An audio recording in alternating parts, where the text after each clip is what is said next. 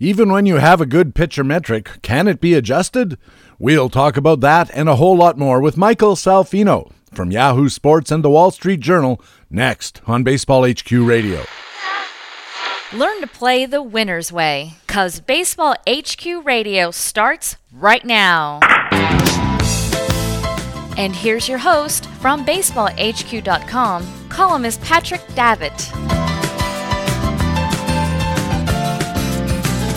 And welcome to Baseball HQ Radio for Friday, September the 16th. It's show number 44 of the 2016 fantasy baseball season.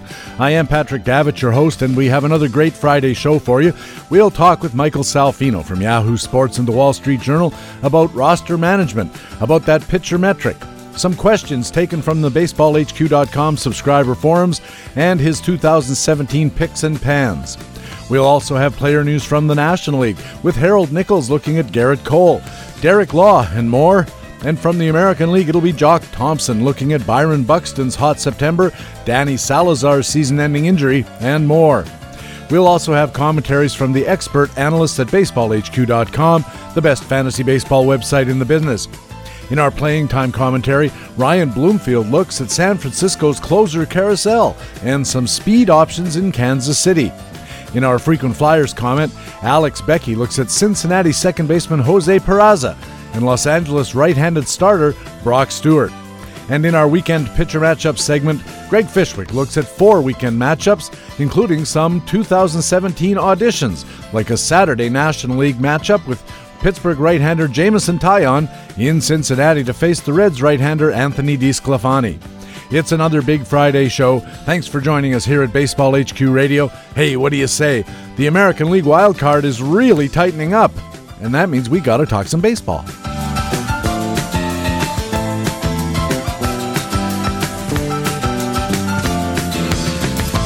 As you probably know, on Thursday, the Cubs clinched the National League Central, and it won't be long before that cheap champagne is flowing in the locker rooms of the Nationals, Rangers, and Cleveland, with the Dodgers soon to follow.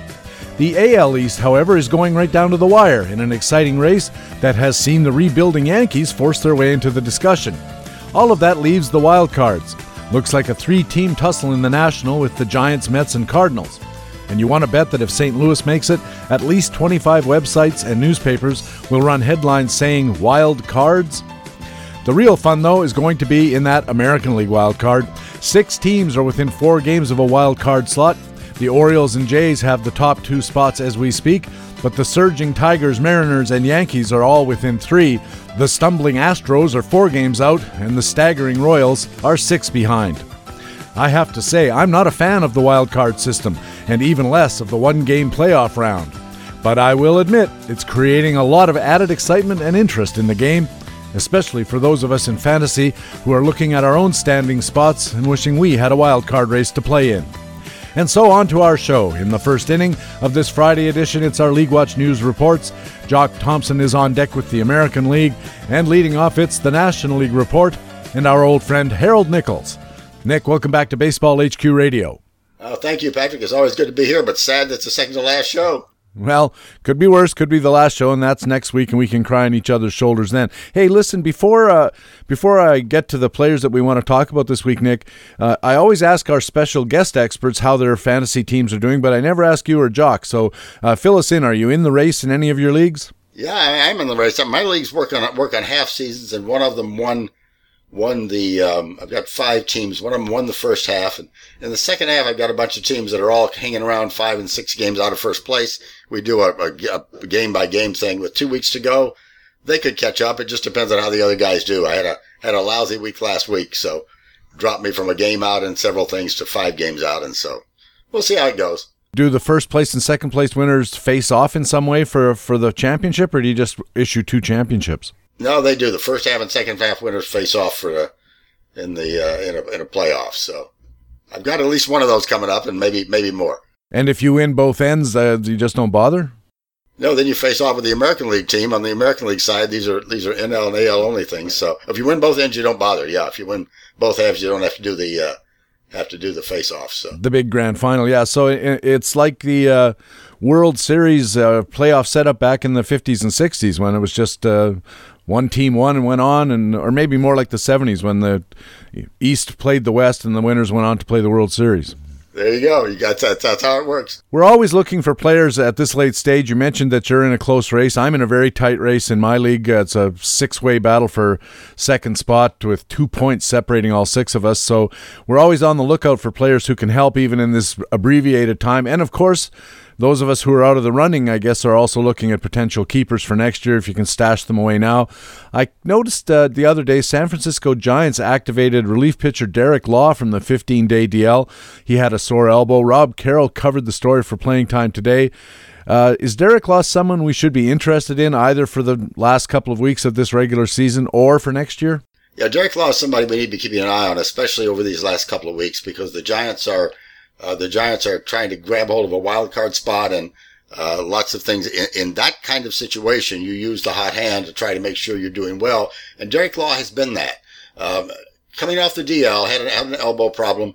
Uh, but before the, the DL injury, he had pitched his way into the setup role. Uh, 10 holds, an 8.3 DOM, a 5.2 command, 50% ground ball rate, uh, a 1.94 ERA, uh, and a, a whip below one. So he's been pitching very, very well.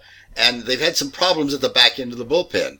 Uh, Santiago Garcia allowed four earned runs over four innings in his last five games. Hunter Strickland had a September 13th disaster, four earned runs in two thirds of an inning. So uh, all kinds of bad things going on in San Francisco at the moment. Derek Law might find himself in a position to save a game or two or three uh, as we head into these final couple of weeks. There's a lot to like when you look at Derek Law's skills roster. You mentioned some of the things, Nick. I'll throw in a 0.4 home run per nine rate, which is really good, although it could be because of a relatively low home run for fly ball rate, which is a bit concerning. But he's not likely to give up a lot of home runs, only 27% fly balls in the first place, and a 50% ground ball rate. And boy, that's something you really have to like. Yeah, very definitely. And as you're looking ahead to next season, uh, you've got to take those numbers with you. And, and this is a guy you could tuck away because, uh, he could uh, find himself in a good spot next year.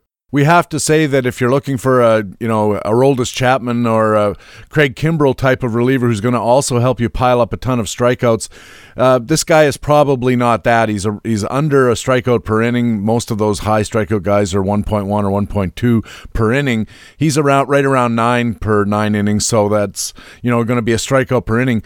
But overall, in five by five formats, even counting the reduced strikeouts. Uh, Derek Law has been an $8 pitcher in the National League and in 5 by 5 leagues. That's terrific for a guy who's not getting saves. Yeah, it really is very it really is terrific for a guy who's not getting saves. So someone to someone to look at and someone who may still be under the radar in a lot of leagues. And certainly if you can stash him for this year at a reasonable price, and then hold on to him for next year. This could be a guy, uh, if you get him on your roster for a buck or two, could end up being a closer out there. As you said, boy, I like a lot about Derek Law right now, except for the injury, of course. Elbows are always concerning, as we'll talk about it later. Um, Maikel Franco coming into the season, Nick. I remember us talking about him. We thought he was a target because he seemed to be heading all in the right direction. And for the first part of the season, he looked terrific. He had five home runs early on, 299 average, all of these terrific performances. But he's been terrible in the second half. He's not going to live up to his draft day cost. Brian Rudd covered this in Facts and Flukes. Does Maikel Franco's poor second half create a buying opportunity for next year? Yeah, I think it probably does. If you look at, uh, at what Maikel Franco has, has dealt with, I mean, first of all, we're dealing with a 23 year old ball player. So you've got to always remember that. Young, young guys, uh, especially young guys with, with the limited experience, are prone to ups and downs and slumps and, and various problems. Second half has not been good for Maikel Franco. First half, 14 home runs, 258 batting average, 45 RBIs. You thought, yeah, not, not too bad for a young guy in a half. But second half down to eight home runs, 232 batting average. Uh, that has not looked so good. But that's been the result of a, a 25% hit rate. His XBA is at 266, so almost 30, 34 points above his actual batting average. Contact rate is actually up in the second half. 84% contact rate compared to 79% in the first half. So yeah, I think a buying opportunity for Maikel Franco. Here's a guy who's still growing, um, has, has gone into a bit of a sophomore slump in the second half, and um, certainly someone who should bounce back very well next season. You mentioned his contact rate. It's over 80% for the year in modern baseball. That's terrific. And uh, it really establishes kind of a floor of consistency, at least for batting average. And from that, a lot of other things can develop. It can indeed. I think the thing Maikel Franco's got to do is you look at what happened in the second half. He wasn't being very patient. 8% walk rate in the first half, down to 4% in the second half. And he's got to get back to probably pressing a bit, trying to reproduce those, the first half success. And uh, certainly he's got to get back to being a little more patient at the plate and waiting for the right pitch uh, so that he can do what he was doing in the first half. And that certainly comes with growth and experience. The other thing I noticed too is that his fly ball rate has declined since his 2014 rookie season. It was 40% then, it was 35% last year, around 37 this year. I think he's going to have to make some swing adjustments if he wants to become a power hitter. But on the other hand, if he wants to take advantage of his other skills, maybe a ground ball line drive mix is going to serve him and his fantasy owners a little better in helping his batting average while getting him, you know, a respectable number of home runs, even if we don't expect, you know, 25 plus. Right. Yeah, might indeed. He's got 22 this year. It is a it is a career high, so that's something to, to look forward to. I think Maikel uh, Franco is going to be a bargain next year in a lot of drafts. You might be able to get him at a reduced dollar cost if you're in the auction format, or later than you might have expected in a straight draft format. Uh, over to Pittsburgh, second baseman Josh Harrison has a right groin injury. Looks like it's going to sideline him for the next four to six weeks. In other words, the rest of the regular season. Rick Green of BaseballHQ.com covered this story in playing time today. What's going on? Well, you know, Josh Harrison is done for, for the year. And so what that's going to mean is a lot of playing time for Sean Rodriguez as we head into the stretch. I mean, we've bumped Sean Rodriguez playing time, time way up. Um, for the remainder of the season, Sean Rodriguez is a, is a kind of an interesting guy. He's got some, he's got got excellent power. Uh, the problem with Sean Rodriguez has always been whether he not he can hit for a batting average.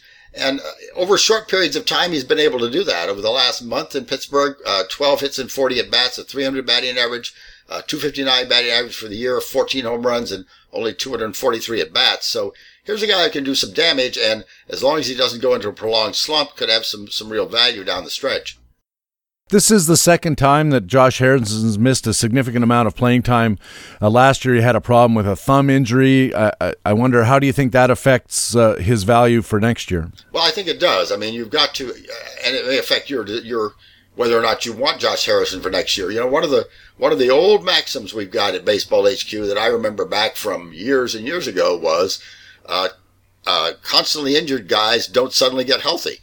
Uh, and we're beginning to maybe beginning to see that with Josh Harrison. I mean, he's a guy with a uh, with a, a, repeated injury history now, uh, and maybe he's not the kind of guy you're going to be able to count on for 500 bats from here on out. And so we're not saying don't get him, but you have to discount his playing time, and therefore you have to discount his ability to amass counting stacks. Uh, they also have a rookie, Alen Hanson, was called up. Uh, any any reason to get excited about him? I don't think so at the moment. I, I don't think there's uh, he's got some playing time gain on Alen Hanson, but um, and the Pirates may, but the Pirates may in fact want to get a look at him. But um, at this point, uh, I don't think somebody you want to get really excited about. More bad news for the Pirates. Right handed starting pitcher Gerrit Cole, a former top draft pick. He was reinstated from the 15 day DL on Monday earlier this week, and he faced the Phillies, got crushed. Uh, this is a second bad outing in a row because just before the DL, he gave up five runs in five innings. He's shut down for the year, and they're calling it elbow inflammation. What's the story here with Gerrit Cole? Well, you know, Gerrit Cole has not had the year we expected him to have. He went into the year, if you go back and look at the forecaster, this was the guy who had an upside of a Cy Young award and certainly has not done that. I mean, we've been looking at a 3.88 ERA for the season, 7, 7 and 10 record, um, 85 BPV, certainly not one of the standout pitchers in the National League. And um, the thing that's really worrisome when I hear elbow problems, and these are elbow continuing elbow problems, I worry about that. You know, the uh, the the Pirates GM said he should be able to have a normal off season, and then just going to rest this elbow, and everything should be okay, and that's possible. But I really worry about elbow injuries, uh, and certainly don't want to pay a premium price for a guy with an elbow problem. Well, as I've said before here on Baseball HQ Radio, uh, and I've read this when uh, people who are aware about injury effects on pitchers. I, I, read a lot about that as much as I can. And the the mantra is if you have a shoulder problem, it manifests itself as a speed decline, and if you have elbow problems, it manifests as uh, issues with control. And I noticed that last year when Gerrit Cole was making his case as a Cy Young level pitcher, his walk rate was down under two per nine innings. This year it's almost three per nine innings. Still good but it's a step in the wrong direction. And I wonder if that elbow barking is starting to cause some problems with his ability to find the plate. Yeah, I'm sure it is. And if you look at the last the last 30 days for Gerrit Cole, that walk rate is up to five per nine innings. So, um, you know, certainly that is it. That that elbow is definitely causing some control issues. His ERA is almost four. His expected ERA is just over four. So it looks like his skills decline is fairly represented in his ERA. So the question for us going into next year is can he resume his 2015 level of play, or is it going to be a, a, a recurrence of 2016? And that's a tough question to answer. It is a tough question to answer. You know, you go into it with with uh, I, I, think I would go into a draft with Gerrit Cole next year, looking at a guy certainly with some upside. He might suddenly return to what he was doing before, but the question is, can he do that over over a long period of time, or um, you know, is that, is that something that's just not going to? Uh, is he is he going to have elbow problems and wind up with uh, Tommy John surgery or something like that? Well, as we said earlier about Josh Harrison, it becomes a risk versus reward question.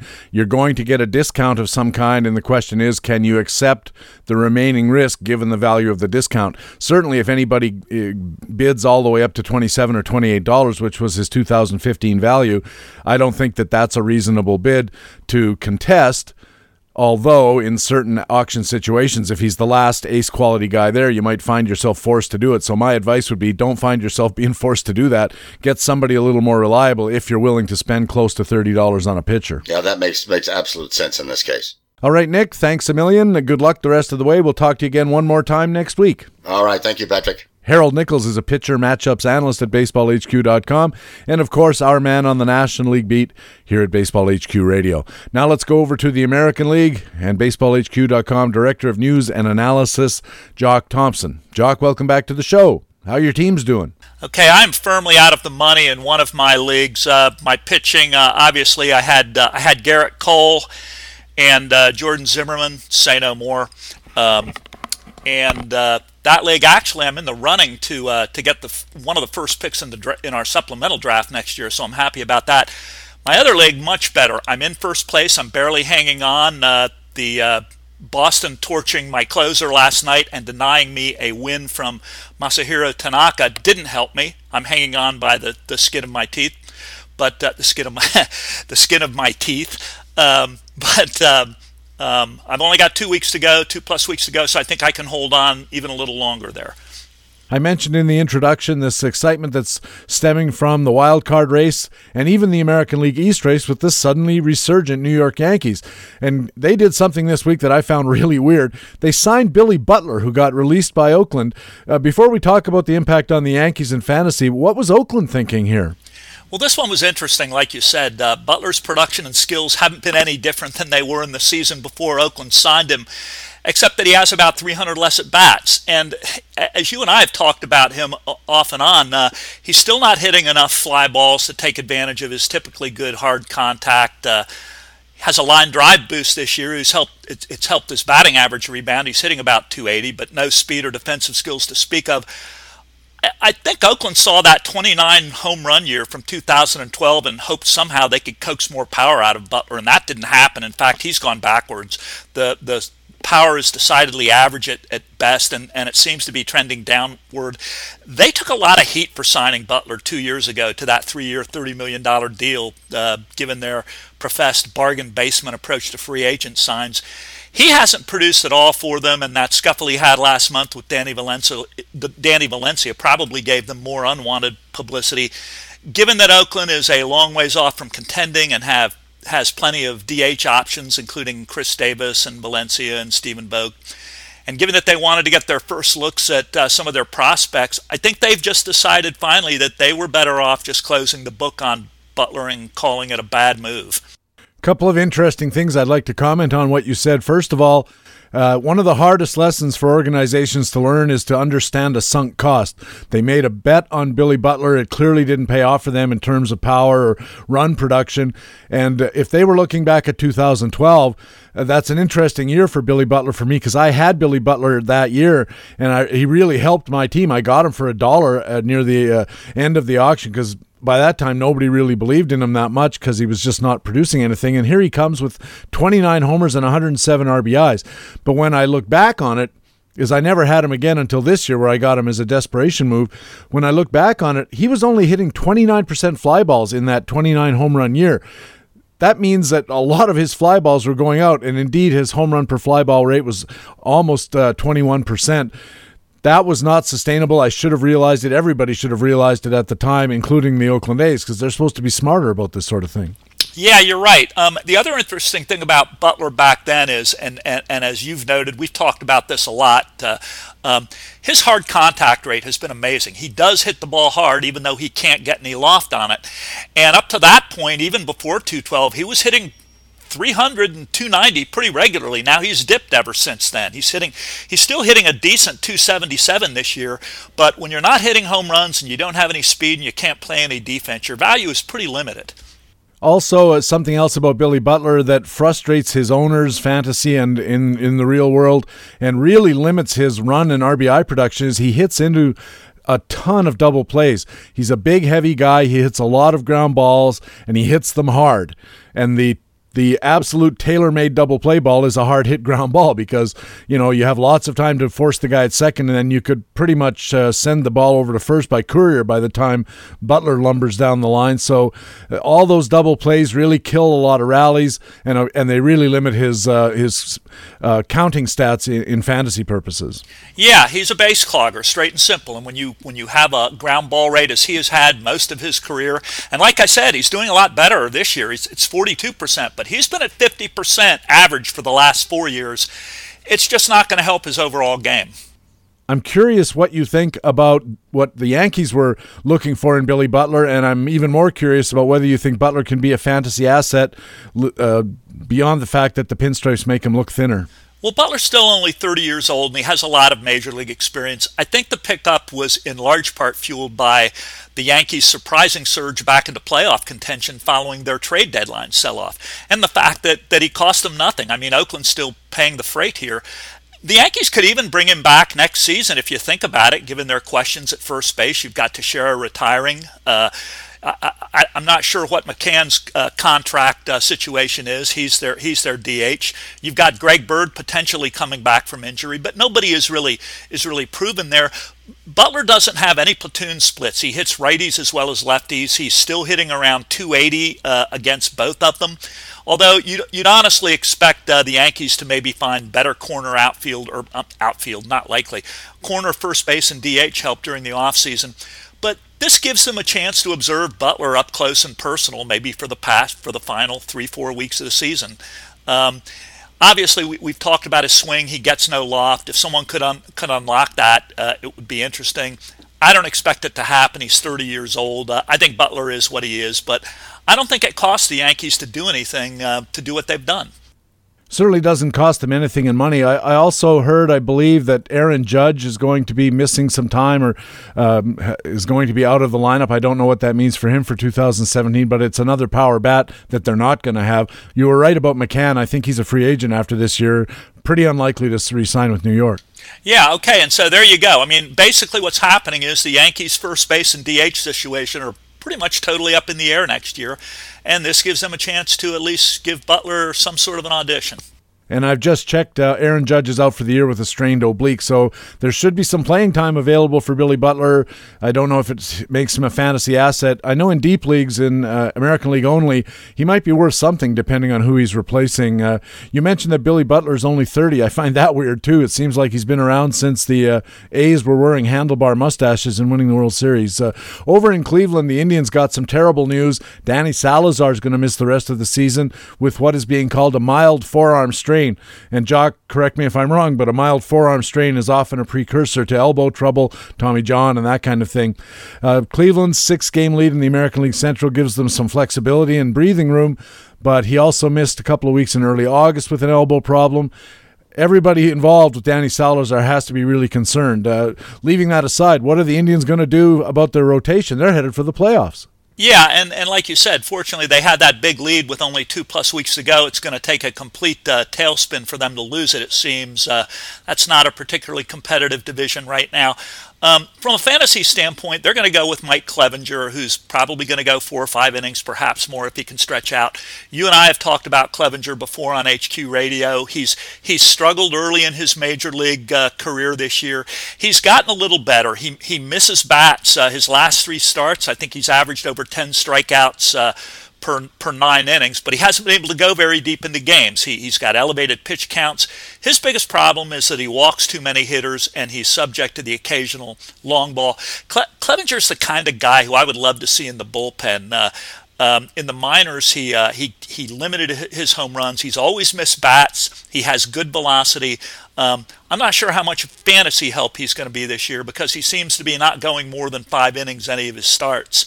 Um, postseason wise, obviously, the tribe would love to have Salazar back as its number three option behind Kluber and Carrasco, particularly over Trevor Bauer and Josh Tomlin, both of whom have really struggled. But uh, for the next two and a half weeks, uh, this is this is the only other option in Cleveland that uh, that uh, fantasy owners seem to have, at least for the rotation. I know this is going to sound like a long shot, but Zach McAllister in the Cleveland bullpen has some starting experience. Is there any chance that he could draw in? And what about Cody Anderson? Yeah, he does. Um, I mean, McAllister is actually uh, he does have some uh, some starting uh, experience. Obviously, he's been better um, in the uh, in the rotate. Uh, I'm sorry, outside of the rotation, the bullpen. He's got a 3.88 ERA right now, 4.51 uh, xERA expected ERA.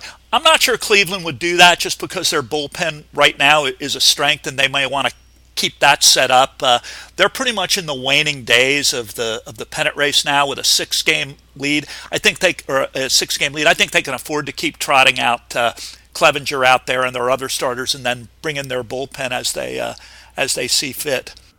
Through the early part of the season, Jock, Minnesota outfielder Byron Buxton, a top prospect not too long ago, but he was adding to his reputation as a huge bust. Uh, but lately, the last couple of weeks, he's really been changing the story. What's going on with Byron Buxton? Yeah, it's uh, it's kind of interesting. Like we've talked about him, and I think we talked about this a couple of weeks ago. We've been waiting for him forever, and it, and again, it didn't look like it was coming. Uh, he didn't have a great first season last year. He started this year really slowly, lots of strikeouts, 24 strikeouts, in fact, in his first 49 plate appearances. Sent back to AAA, recalled in late May, a little bit better. Um, he hit 193 um, in uh, in uh, uh, through early August. Uh, uh, improved his contact, but he was still striking out a third of the time demoted again, and now he's returned in September call-ups, and all of a sudden something seems different. Boy, does it ever! It, I looked at it and I couldn't decide whether to call it interesting or weird. It, on September 1st, he comes back to the big leagues and it's like someone threw a switch, and all of a sudden, instead of being a, bad ball player, he looks like the second coming of Sammy Sosa. He's ripping the ball, he's hitting home runs, he's been changed in the batting order to a run producing position. Has Byron Buxton finally arrived? I think there are still causes for concern. Uh, his, he's still striking out too much. Even even in this September, he's striking out in a third of his plate appearances. His hit rate is around 45%, uh, and that 1200 uh, OPS is 150 points better than David Ortiz. These are all really high and they don't seem sustainable. Now, that being said, and something you and I talked about before, he is an immensely skilled baseball player. He has tremendous power. Um, he can overcome some of these uh, some of these uh, basic skill defi- uh, basic BPI deficiencies over the short term. But it's like I think we've talked about before. He can't do this over the long haul. Well, I guess that's the question. How much of it can he retain for the long haul? I don't think anybody believes that he's going to be, you know, what'd you say, 150 points better OPS than David Ortiz for a whole season. I don't think anybody's expecting he's going to be, you know, 70 points better than Mike Trout in uh, in his hit rate, 45% right now, which is ridiculous. But I understand that there's uh, reason to be concerned, as you mentioned. I think those are valid concerns, but we're all looking at Byron Buxton now for next season. And uh, are there any more positive signs as we consider where to slot him on our cheat sheets, on our budget sheets, as we start considering the 2017 fantasy baseball draft? Oh, sure. And he could, like you've, like we've talked about, he could lose a whole bunch of points on that um, September OPS and still be very good. Uh, uh, the potential's obviously there. He's reportedly brought back a leg kick that he used with success as a young player, but of course that the Twins coached out of him back then.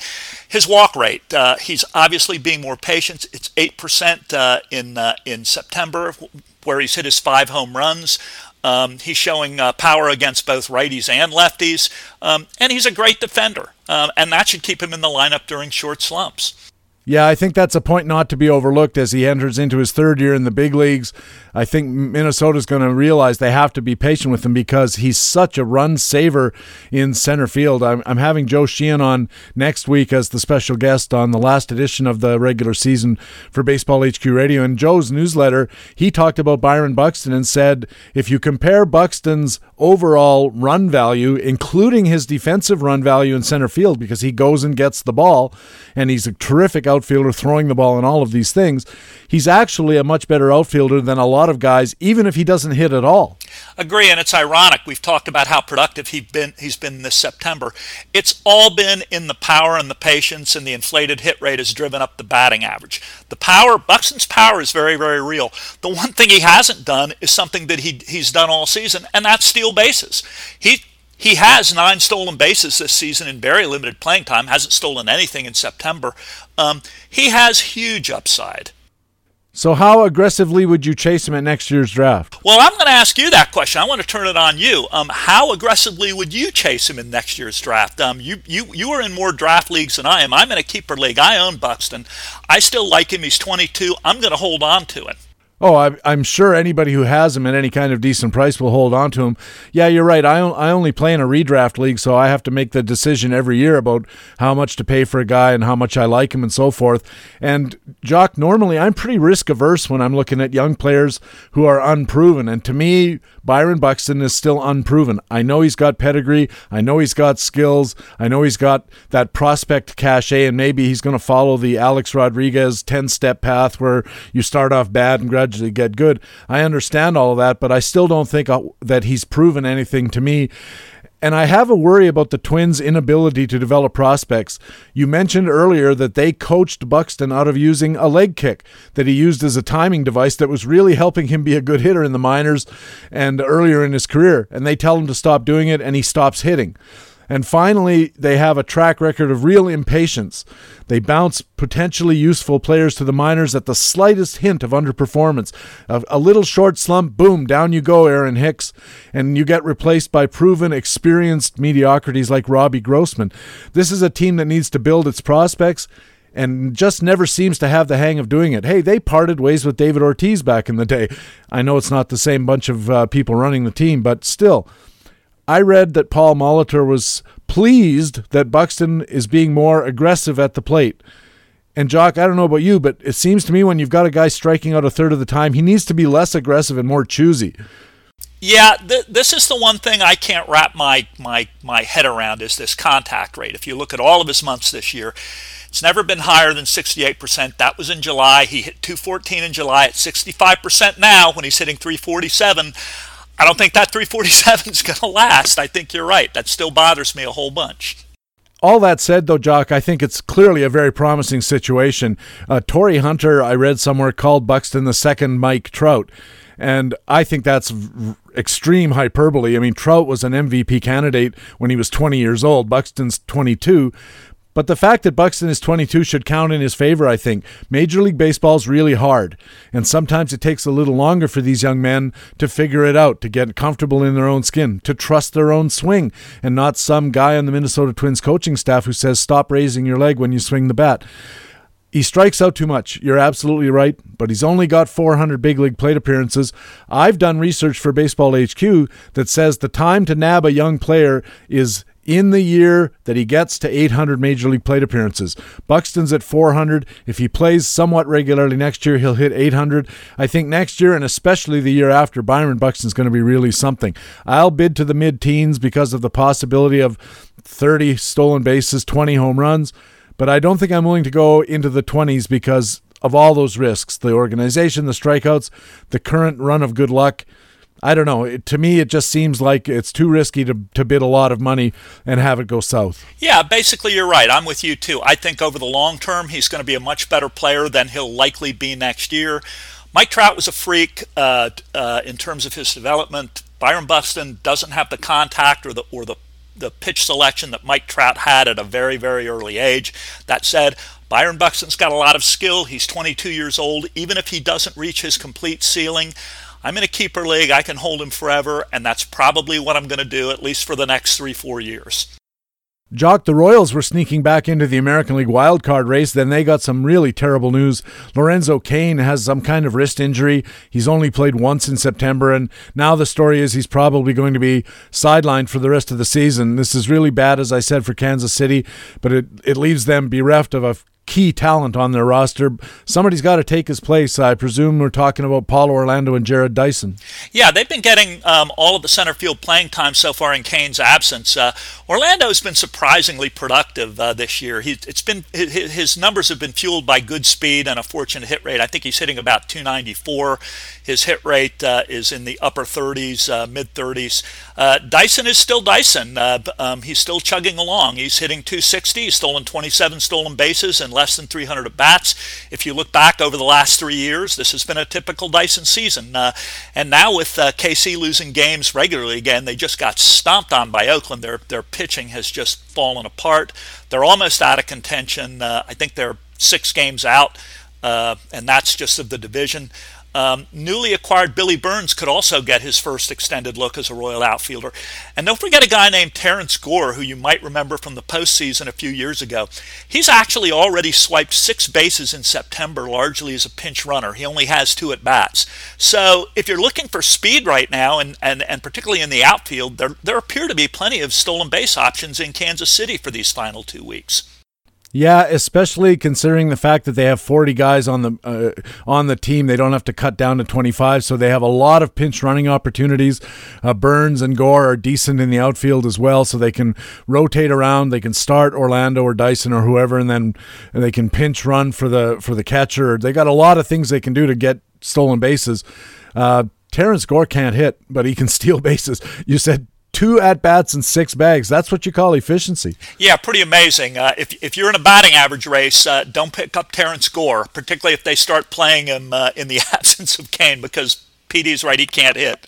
But if they don't let him play, and he only pinch runs, he's a guy you really should grab because he's not batting at all, which will protect your batting average while he piles up the bases for you. Paradoxically, this could be a bad thing for all four of these guys because it may cut into all their playing time, so nobody plays as much. It kind of is not going to be that great that way. Uh, you mentioned uh, Masahiro Tanaka.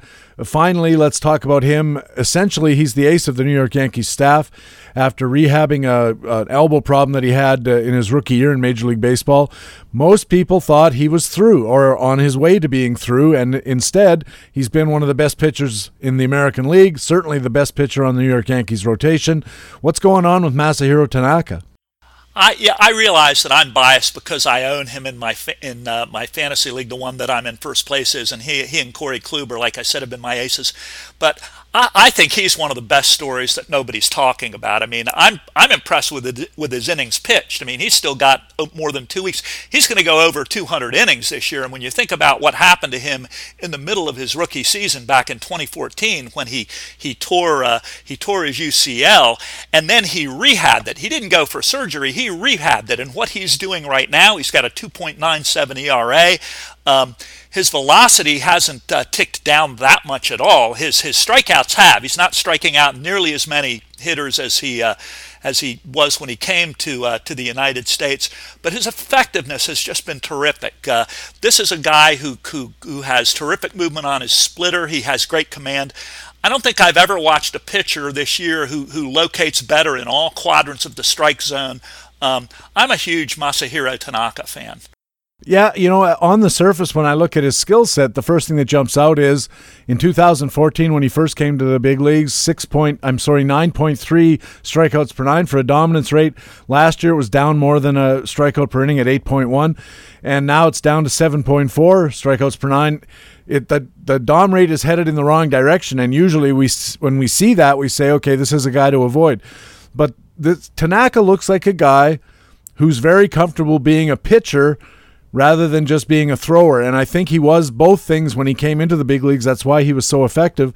And now what he's done is very calmly assess his ability. And he's not, he says to himself, I'm sure I'm not going to strike out as many guys as I did when I was throwing harder. Therefore, I'm going to just do other things to succeed. And he's succeeding with them. Yeah. And if you watch him, just watch him pitch. Um, like I said, he moves the ball all over the strike zone, and he seems to throw the right pitch at the right time. It's it's amazing. He is a master. He is a true pitcher, and he's a lot of fun to watch. Just the other night, of course, I think he left leading after a really terrific performance against the Red Sox, and then the uh, bullpen imploded, and the Red Sox scored five in the ninth to steal a, a, ridiculous victory. But one more thing about Tanaka that I I know we we say don't chase wins, but Tanaka's been pretty good at getting wins every year. He's been in the 13 12 range all three years. He should have 14 right now this year, and he could easily finish with 15 16 wins if everything breaks right on run scoring and bullpen and that kind of thing. Yeah, it's pretty stunning because the Yankee offense hasn't been all that for most of the year, but he's had that good bullpen. Uh, around him for most of the year until obviously last night. So uh, yeah, a lot of his value is is built into that 13 win total. But uh, I'll tell you what, he's uh, uh, 194 innings. Uh, I'm duly, duly impressed. $24 season so far for Masahiro Tanaka. I'll be curious to see what people think next year. It'll certainly be different than it was this. Jock Thompson, thanks a million for helping us out. We'll talk to you again one more time during the regular season next week on Baseball HQ Radio. Sounds good, PD. See you next week. Jock Thompson is BaseballHQ.com Director of News and Analysis and a speculator columnist at the site. And of course, he covers player news from the American League for us here at Baseball HQ Radio. We'll have a quick break, then we'll be back with Michael Salfino next on Baseball HQ Radio. Hi, I'm Ray Murphy, co general manager at BaseballHQ.com. I'm inviting you to join me at First Pitch Arizona, November 3rd through 6th in Scottsdale. It's three days jam packed with seminars, scouting reports, workshops, and fantasy drafts. And best of all, First Pitch Arizona is three great days just talking baseball, with hundreds of serious fantasy players like you, and all of the top industry experts. And don't forget the ball games. First Pitch Arizona is your chance to scout 2017's Impact Rookies from your own front row seat. To get the details and to register, Visit baseballhq.com and click on the giant First Pitch Arizona logo on the right side of the homepage. First Pitch Arizona. Come see for yourself why the fantasy baseball winners who attend every year call it the most fun you can have outside of draft day.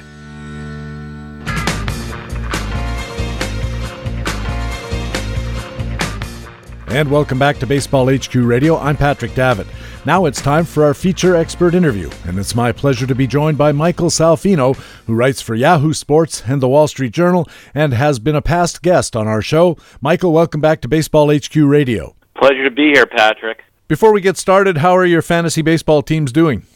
Not that great, actually. My score sheet team, I bet on Michael Brantley to return from his shoulder injury, and uh, as a result, my team is like uh, just a few games over 500. With Brantley, I think I would have had a really good chance for contention. I also lost Lance McCullers, um, and Jacob Degrom has been struggling. That's a 2014 league, so you know it's hard to replace those guys. Um, and in my dynasty league, I'm in a total rebuild, so uh, that that pretty much is going like as expected. I won that league a couple years ago. It's just fun sometimes to just cleanse the palate, start fresh, get all new guys, and uh, so that's what I did. So you know the the rebuild there has been fun. So I would say that that season has been kind of successful because I like some of the players that I have on that team.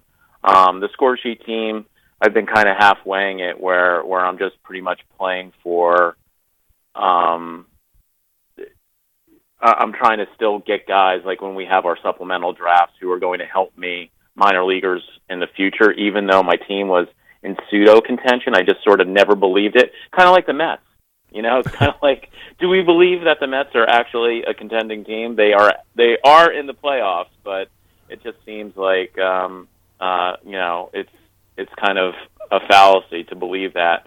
And I guess similarly with the Yankees too, because um, you know the Yankees obviously essentially punted the season and are in the midst. Uh, you know, they're they're they're sort of in the midst of of actual playoff contention completely unexpectedly. When you say your uh, dynasty team is a big rebuild, give us a couple of uh, the guys that you're planning on rebuilding around. Usually, a dynasty or or even a regular keeper league type uh, team. If you're rebuilding, you pick two or three guys and say, "This is my core," and then you start building around it. Who's your core? Oh man, this league is so deep that you're not going to even know some of these guys. I, I have Trea Turner, for example, like so everybody knows that. Yeah, I know. Obviously him. worked out, but in this league, like I had to get Trea Turner when he was a freshman at North Carolina State. So um, you have to like act early. So the guys that I'm really excited about are guys like Seth Beer, who very few people have ever heard of, but he might be the best hitter in the history of college baseball. He's pretty much like um, you know, Mike Trout if Mike Trout went to uh, college. Actually, maybe more like Harper in that he's not so much a base stealer, but the guy's just an off the charts hitter. So, you know, I have to wait for him though. He's not even draft eligible though until 2018. He's a surefire number one overall pick. Probably would have been the number one overall pick this year would be so next year and will be so presumably barring injury if he uh, when he comes out in 2018. He's on Clemson. But how cool is it to have a guy named Beer? Well, better than having a guy named Soda, I guess. Uh, now, now, when when you're because the league is so deep and the uh, pool of players is so deep uh, in this league, uh, how do you calibrate when you're picking guys, are do you set a target year like say 2020 is going to be your year to really to really go for it and try to adjust who you pick up because when you have a lot of prospects, one of the problems people have with teams that are building through prospects, even major league teams, is trying to figure out when they all come to fruition, if you will. It's like building a wine cellar and trying to get all your trying to get all your wines to to mature on this at roughly the same time, so you can really go to town on, uh, I guess, drinking a lot of wine. Yeah, I think the the most important thing in a dynasty um, format is to fully commit to your strategy and be prepared to flip that switch from contention to rebuilding and from rebuilding to contention instantly. So at some point, hopefully in the next two years, I will switch from hoarding prospects to trading prospects for current major league assets. Um, and and but if you are in a constant um, mindset where you're just trying to collect amateur talent or minor league talent, you'll never get over the hump because that talent will never mature simultaneously in order to enable you to actually win a league. You're going to have to, at some point, they're like your little children. You got to send them out into the world. It's tough to lose those guys that you've been waiting for for a lot of years. Um, but just when they're ready to pop, you got to assume that there's maybe only uh, 40% chance that they actually do, and you have to trade those in for some surefire major league hitters and pitchers. I was going to say that one of the challenges in a rebuilding project like that is the relatively low success rate of even the top prospects. We've all had stories of uh, rubbing our hands together with glee and uh, saying, I got Bubba Starling, I got Bubba Starling. And of course, it doesn't turn out that Bubba Starling's worth too much in fantasy baseball or real baseball for that matter. And so uh, it it behooves uh, uh, somebody to make a, a, trade, as you as you mentioned, where you take a guy that everybody's real excited about and say, "I hate to lose him, but if I can get a established." productive major leaguer right now because this is my year then you got to do it and uh, and just suck it up yeah exactly like you're pretty much buying all of the 50% star probabilities when you're in the rebuilding phase, and then you're trading um, all of them when you're in the actual contention phase. And uh, hopefully, enough of those 40% guys have actually materialized into being um, valued major league assets. and and so once you reach that that tipping point, then I think you have to um, pretty much churn all of the uh, super prospects off of your roster, especially in a format like ours. Like a lot of guys that we have are guys that are um, still in college. Uh, I don't draft high school players, generally speaking. Uh, there there are exceptions. I mean, I did have Bryce Harper in this league when he was like 15, um, but you have to actually, um, you know, be be careful about that because when the window gets really long, especially with pitchers, high school pitchers, it's just not something that that I find uh, very tenable. So I'm looking more at like college pitchers because I think that you know in the in, in the league that we have now in the in the real major leagues, these prospects are coming up like really quickly. So somebody like Cal Quantrill, he could be in the Padres rotation by next June. Yeah, he could. Uh, I've I've heard some people argue that you're actually better off with uh, with high school guys because the guys that end up going to college, especially pitchers, get so abused by coaches who see no benefit in uh, in not riding their hot horse until it ba- basically breaks down. Whereas if you get them out of high school and into your own organization, you can do a much better job monitoring innings, monitoring workload, getting mechanics right, and so forth, which is something that you miss out on with a college pitcher for all of the attendant reasons I mentioned. That might be true. I, I mean, I think that there's a, a big a big awareness now that you have to actually um, monitor pitch counts really at like all levels. So I don't. I mean, I'm sure there are some exceptions that are noteworthy, but I think generally the college managers are pretty good about that. I don't worry about that much. I just think that pitchers are just you know there's no there's no like injury prevention um, approach that no matter how good it sounds, actually seems to work. so, uh, I you know it's just it's the old tin step, right? There's no such thing as pitching prospects. So, I, I mean, I guess uh, due to injuries, that's just the case. I mean, look at the Mets season, man. I mean, you know, we we joke about it, but if this Mets season had a title, it could be called a farewell to arms. Michael, you tweeted recently about fantasy darling Jurickson Profar. He's having a really good year, but you said most of his excellence in his minor league career has to be age adjusted to rank great because it's not great in and of itself. What did you mean by that?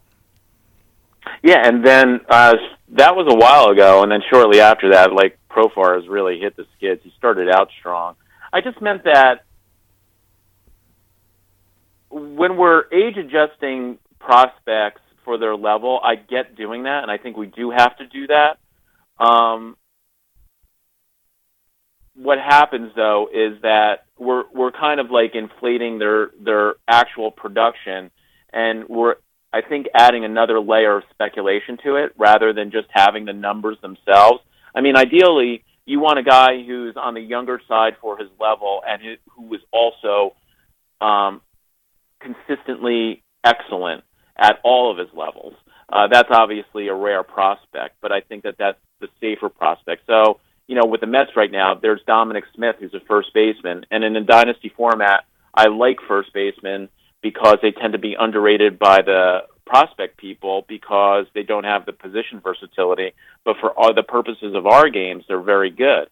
So um, I, I kind of like to collect first basemen, but Smith is a vexing case because I mean, his performance at Double A has been really good when you adjust for his age. But in a vacuum, I mean, he's got like I think an eight thirty or so OPS at Double A. That's that's uh, good, I guess, but it's not great. It's only great when you look at how old he is. And I guess the theory is that because he's young for the level, that uh, if he were a couple of years older at the same at that same level, he'd probably be doing even better. But I think uh, history has shown that's not always the case. Yes, exactly. That I mean, it's kind of like when the Mets had a 16-year-old pro- prospect that came up through their system and was young for every level, Fernando Martinez, and people speculated that because of his rather pedestrian performance at each level, due to the fact that he was so young for those levels, he was a really good breakout superstar uh, candidate, and that never really materialized. So that's just one example, obviously, and anecdotal, but it's something that's kind of stuck with me as as a, a, a warning. And Carlos Gomez was kind of the same way. And Carlos Gomez has turned out to be a good major league player, but not not the great one that um, perhaps that kind of pedigree uh, for his age and level would have initially suggested. I know you're a very big follower of the Mets. You've already mentioned them a couple of times. A lot of fantasy owners and Mets fans have been really down this year on Michael Conforto as he struggled, especially uh, later on in the season. Uh, manager Terry Collins certainly down on him. They actually demoted him from May 22nd through June 19th. He was batting, I think, 137 and slugging 288. And all along, you were advising everybody to just calm down. Why were you so confident about Michael Conforto? Well, I thought he, he was such a good uh, college hitter, and his success um, last year was so profound uh, that I just thought that he was um, definitely going to rebound. Uh, the strikeouts and the walks weren't really out of hand. Um, according to Inside Edge, his well hit data was strong, and obviously he was having some problems with uh, left-handed pitching, especially. But I just thought that the fact that the Mets were so c- cognizant of limiting his at bats against left-handed pitching and benching him against lefties was was working to his detriment. And I just thought that that would all be ironed out as the season progressed, and obviously that proved to be false. So. Um, even though he was sent to Las Vegas and he really hit lights out there, uh, he doesn't really seem to have a place on this team right now, the way the current roster is constructed for this year. But I would definitely be a Conforto buyer next year. And this isn't a case where I'm not really the type where I chase my bad touts. Like I'm more interested in being right tomorrow than I am about being right yesterday. Like I don't really care what I said yesterday. I just firmly believe that Conforto is going to be a good hitter still. You said uh, also, uh, not in that particular tweet, but elsewhere, that you were kind of frustrated by the way Terry Collins and the Mets Brain Trust were treating Conforto and in that you suggested that maybe it was undermining his own ability to believe in himself because they were sitting him down, they weren't playing him regularly. He'd go, you know, 0 for 8 or something like that, and that would be banished to the bench. They just didn't seem to be showing any uh, any confidence in him, and you you surmised that maybe that might have led to a, a bit of lack of confidence in himself. Yeah, I think like he he started the year at like uh, a house of fire, was elevated to the number three spot in the lineup, where not only I, but most uh, observers, including Keith Hernandez, felt that he was going to be for the next 15 years. And um, then he went into a slump. And then I think what the Mets initially did was they were like, you can't hit lefties. So they benched him against lefties.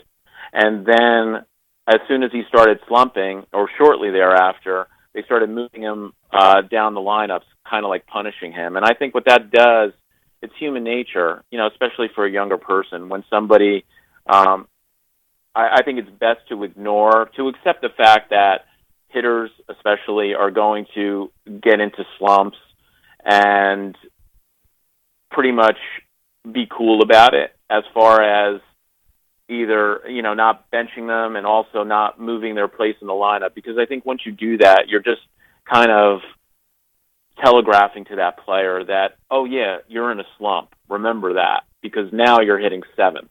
You were hitting third, I, and but it's a fine line. I mean, I get at some point you have to make a, an adjustment if you're trying to win, but I just think that with a player with a hitter of uh, Conforto's uh, um, pedigree, I think you have to be willing to invest uh, short term in order to realize some long-term benefits that, that are, in my opinion, uh, that were likely then and remain likely now.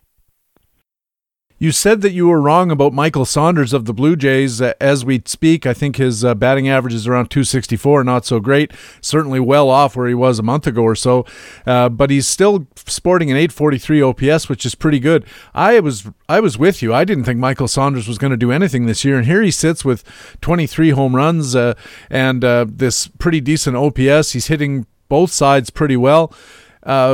Where did you and I go wrong, or did Michael Saunders just somehow go right? Well, Saunders was a guy who people expected things from, and then he he just was never able to really stay healthy. So you know um, that added a whole other level of uncertainty, I think, to his assessment, where you not only had to expect him to rebound and and hit as as was expected earlier in his career, but to also a recover from the rather sparse playing time in that intervening period, and also um, to remain healthy. So that I think is the, the kind of bet that I don't typically make unless the price is essentially free. And if I recall correctly, the price for uh, for Saunders in the preseason run up to the season was was not free. I think it was basically, um, you know, a, a lower but still significant mixed league price as far as a draft pick is concerned in all of his previous seasons coming into the year, he had a 290 BABIP, about a 230 batting average. This year, the BABIP is up around 330, again, well off his high a little earlier this year. His batting average is about 30 points higher than this. There's a, a fairly big jump in extra base hits from 8% to almost 12. Don't all of these sudden increases holler regression to you, or is it possible he's setting a new baseline? I I, I only believe in in uh, regression at a significant level because obviously all players who are having great seasons are likely to regress.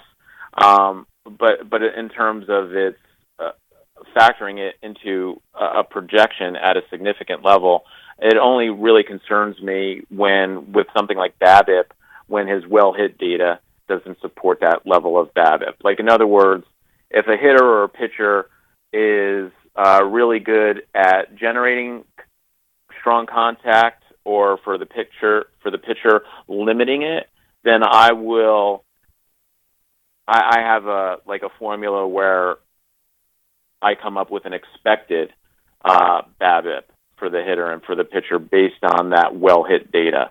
And if as long as that's not really too far out of line, then I don't really care if their BABIP was uh, well above or well below the league averages. And of course, with hitters who control outcomes uh, in batter versus pitcher matchups far more than the pitchers do, those higher than average BABIPs are are definitely more um, projectable. Well, when you talk about hard hit rate and we talk about BABIP, and there are there are measures of how quickly these things settle out and become real. Um, is is hard hit rate any better at being uh, sort of consistent and predictive than BABIP itself? That is to say, if uh, you see a sudden increase in hard hit rate or a sudden decline in hard hit rate, is that more trustworthy than the ensuing result as far as BABIP is concerned? I hope so, because if not, then what do we have? Really, like we we pretty much just have you know everybody's average and all all of the performance that they have is is uh, random. That would be very depressing. So I, I think um, intuitively, to me, uh, there are elements of BABIP that seem um, more random and luck based, and then there are others that seem more skill based. So what I'm trying to do is to not just say that BABIP is is purely a luck based statistic. I'm trying to find the degree to which skill is influencing those averages.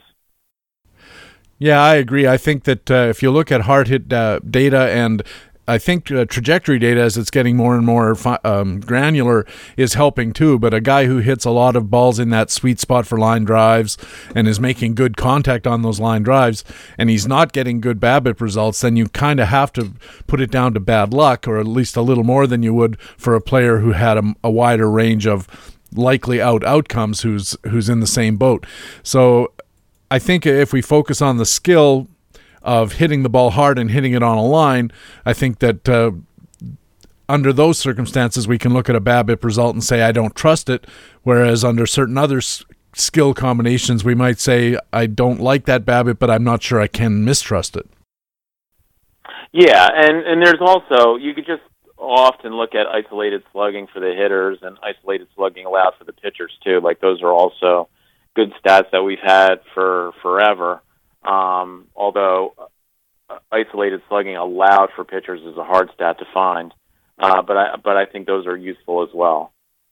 I, I just you know uh, the one caution that I have is I don't like well hit data that only includes balls in play and not homers, and I don't like well hit data that doesn't include strikeouts. So in other words, um, a strikeout doesn't count as limiting uh, as weak contact. But if the guy actually makes better contact on your pitch on your pitch by weakly hitting the ball instead of like say missing it completely, then that counts. Um, that to me doesn't make any sense. So that's why I gravitate more towards the inside edge data that I get where they actually include strikeouts uh, as in their well hit averages. Yeah, we do too at baseballhq.com. A few years ago, I came up with a metric called hard contact index, where we basically took what was fairly simple hard hit data at the time, multiplied it by their contact rate, that is, how often they didn't strike out, and came up with a, a level based on both of those things. We wanted a guy who put the bat on the ball and who hit it hard. And then when you multiplied the two things together and indexed it against the league, it turned out that if you found guys who were high up on the hard contact index list but who were not getting good results, they made pretty decent bets because either they were hitting the ball hard, even though maybe striking out a little more than you'd like, or they were striking out less than uh, less than that and making decent contact, and that way they were putting the ball in play and putting the ball in play with authority. Yeah, like what I want to get away from is say a hypothetical hitter who has 10 at bats, strikes out nine times, and in the 10th at bat, you know, hits a line drive. I don't want his well hit rate on balls in play to be a thousand. You know, like that's crazy to me. You're listening to Baseball HQ Radio. Patrick Davitt with Michael Salfino from Yahoo Sports and the Wall Street Journal. Okay, let's go to the Baseball HQ forums just for a change of pace. I went in there the other day and uh, wanted to ask you for your comments on some of the questions that were being raised by people there. Let's start with a forums question. A guy calls himself Bolton Wanderers. I don't know if you follow the English Premier League, but that's a soccer club over there. He has a uh, keeper slot to fill for what he calls the future. I'm not quite sure what that means, but he can't decide between Keon Broxton of Milwaukee or Kevin Pillar of Toronto. Who would you choose? I'm not a big Pillar fan. I mean, what are what are your thoughts? I mean, you're you're up there obviously and closer to the Blue Jays. I mean, I know that he's a good glove and he's going to get you steals. I just don't really have a firm belief in him as a hitter. So, um, do you share that, or or are you uh, more bullish than I am on Pillar? I may be even less bullish than you are, actually, Michael. The uh, the problem is he just won't draw a walk, and he doesn't really have enough bat to to carry himself. They started him off as the leadoff hitter earlier in the year, and of course his on base percentage is under 300. And finally, somebody noticed, hey, this guy never gets on base, ergo he never scores. And they gradually started pushing him down the lineup and down the lineup and down the lineup. And for all of his foot speed in the field, he actually is not that great of a stolen base guy either. I, I just don't see why Kevin Pillar is is that interesting, especially to fantasy players. Keon Broxton's a bit more of a of a black box to me. I don't know that much about him because I don't play a National League, but uh, it seems to me that if I was gambling on a on a long term future, I'd take Broxton just because he seems to at least have a pathway to getting better, and I don't see Pillar that way. Yeah, Broxton. So so this year, seven seventy four um, OPS in the in the majors, obviously, in 193 at bats, and it was 924 in Colorado, which is always like tricky. Like I don't know how to adjust those Colorado stats. It's almost like the Mets have their minor league um, AAA eh, team in Las Vegas, and it makes it almost impossible to assess pitcher or hitter quality. So, um, you know, the problem obviously with Broxton is he strikes out so much, but the walk rate actually is pretty good. And you know, he has a 360 on base percentage versus a 244 average. That is a sweet differential. And so he's actually a guy that's probably going to have more future value um, in an o- OBP league. And 22 steals, man. 22 of 25. He was only 18 for 24 Uh, sorry, 18 for 26 in in AAA. Now he's 22 for 25 in the majors. That's twice as many bags as Pillar has this year, and uh, and a higher success rate, quite a bit higher success rate. Uh, he's 26 though. That's the that's the other tricky thing about him. Yeah, you still get five or six years of peak. That's all right. Yeah, former third round pick, which is you really want to look at um, draft order. It is predictive with prospects. So you know, third round is good. Forum participant John E plays in a National League 4x4, and he's in a tight race with homers and RBIs, the tightest. Right now, he has Kirk Nieuwenhuis as his fifth outfielder, but he also has Matt Adams and Michael Conforto, whom we talked about, coming off the DL. They have to be activated, or he has to release them. So you get one pick: uh, Nieuwenhuis, Adams, or Conforto. That's just for the rest of the year. I think so. Yeah. I don't like any of those guys that that that strictly comes down to who happens to be playing at that moment. And what I do really is I just look at the last seven days and just pick the guy with the most at bats. Water Shark 1967 has nine cheap young pitchers to choose from. I'll mention some of the names and get your opinion about which uh, which guy you like the most or a couple. Vincent Velasquez and Mike Foltynewicz both over 10 bucks. Under 5 he's got uh, Tyler Anderson, Mike Lorenzen, Jonathan Gray, Jerad Eickhoff, Arodys Vizcaino, Carl Edwards and Adam Ottavino. Any names jump out there?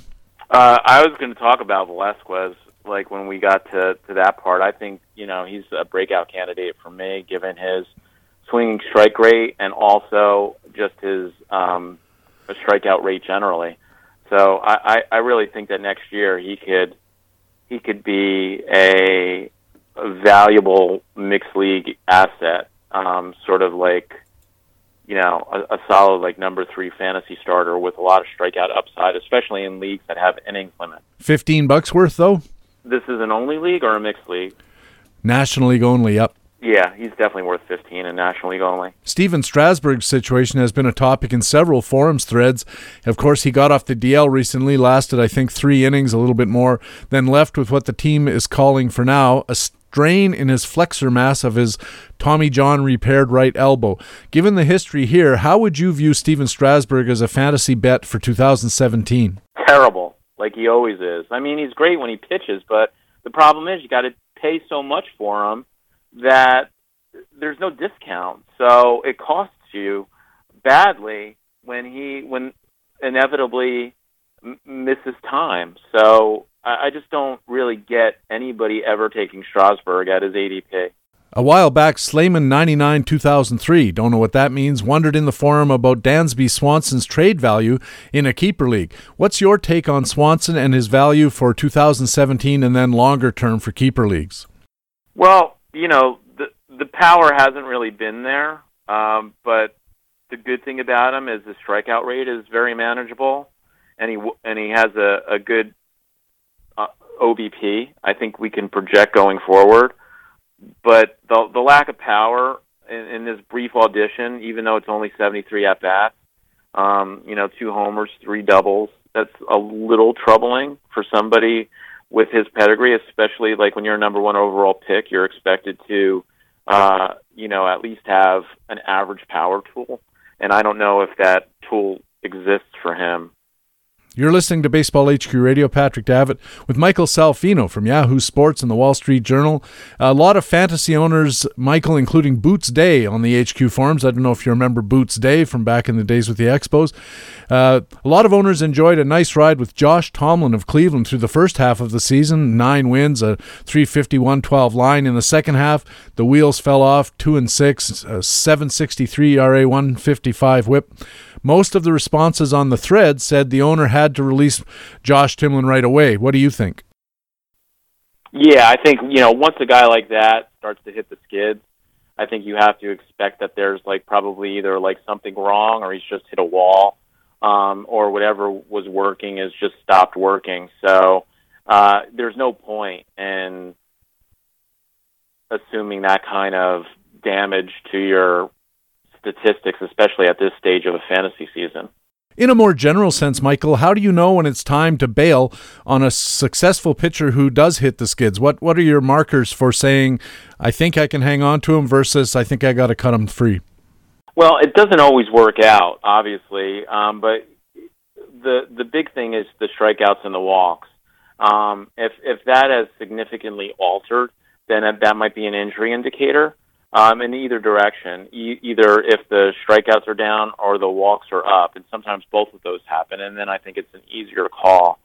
So if there's something way out of line with uh, his career norms or his prior level of performance in the season over a significant sample size, which I would say uh, would be like at least uh, the last like 40 innings, then then I think I would be more inclined to cut because the the the last thing you want to do is is um, you know just dig a deeper hole for yourself with some of these pitchers, and I think that pitcher performance is more bettable uh, on and actually bettable uh, period uh, on smaller sample size than say hitting performance. Like I would never, uh, if a hitter is healthy and is slumping, I don't care.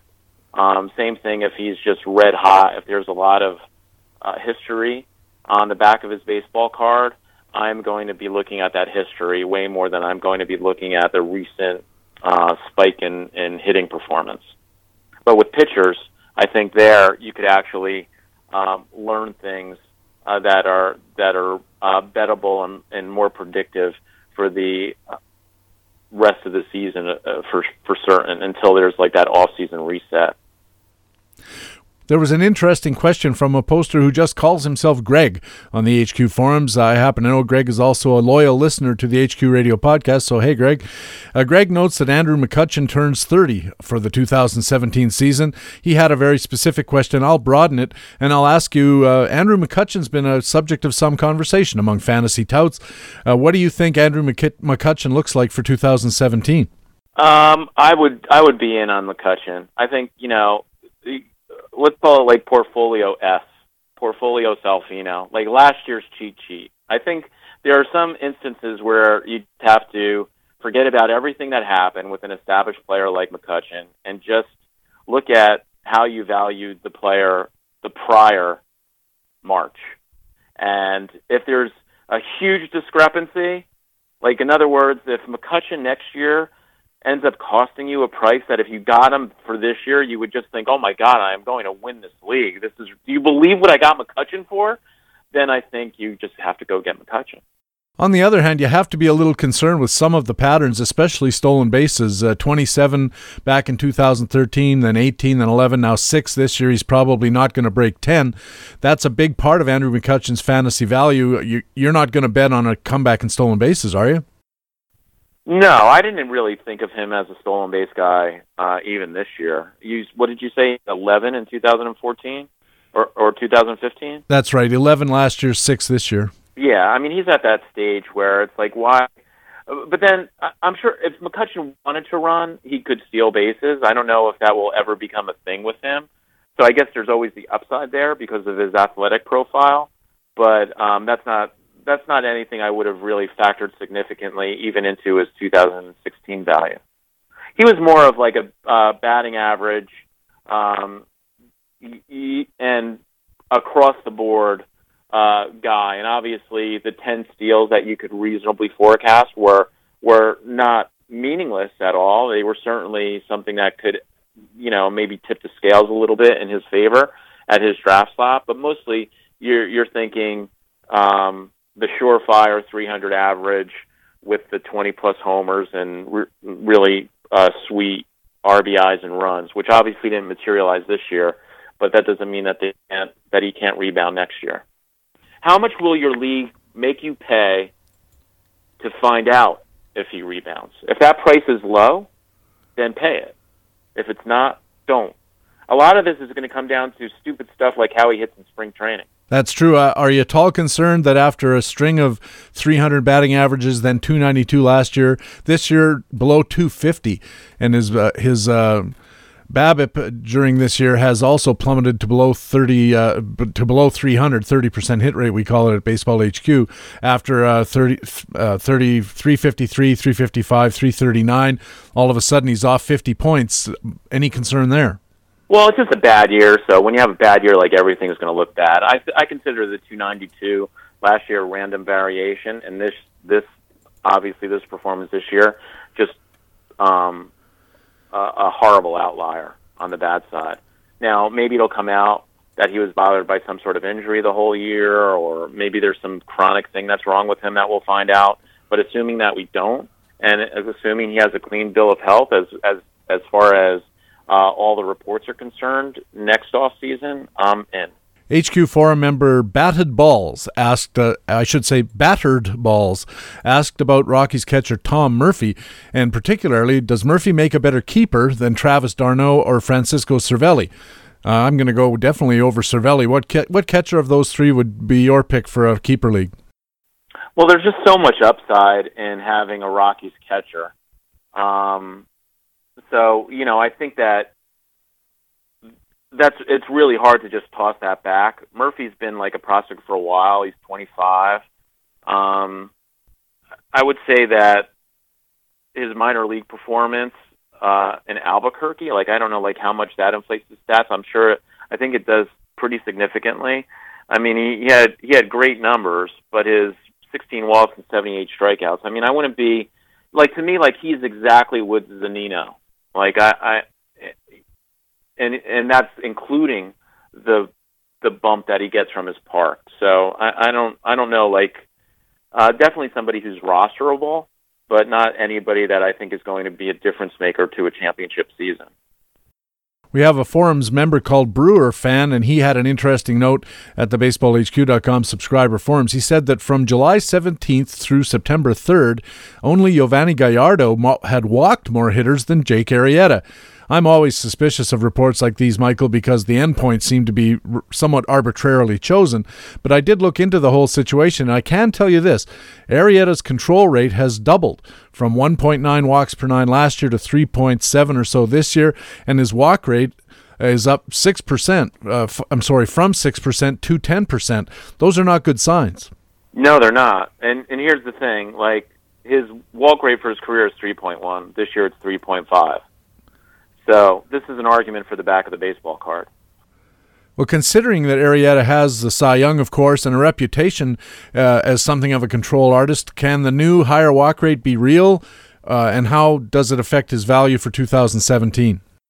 I think the he's he's not a huge strikeout pitcher, um, but the good thing about Arrieta is he's really good at limiting hits again. Like this will be his second year in a row if things hold for the rest of 2016 where he's led the league in lowest hits per nine innings.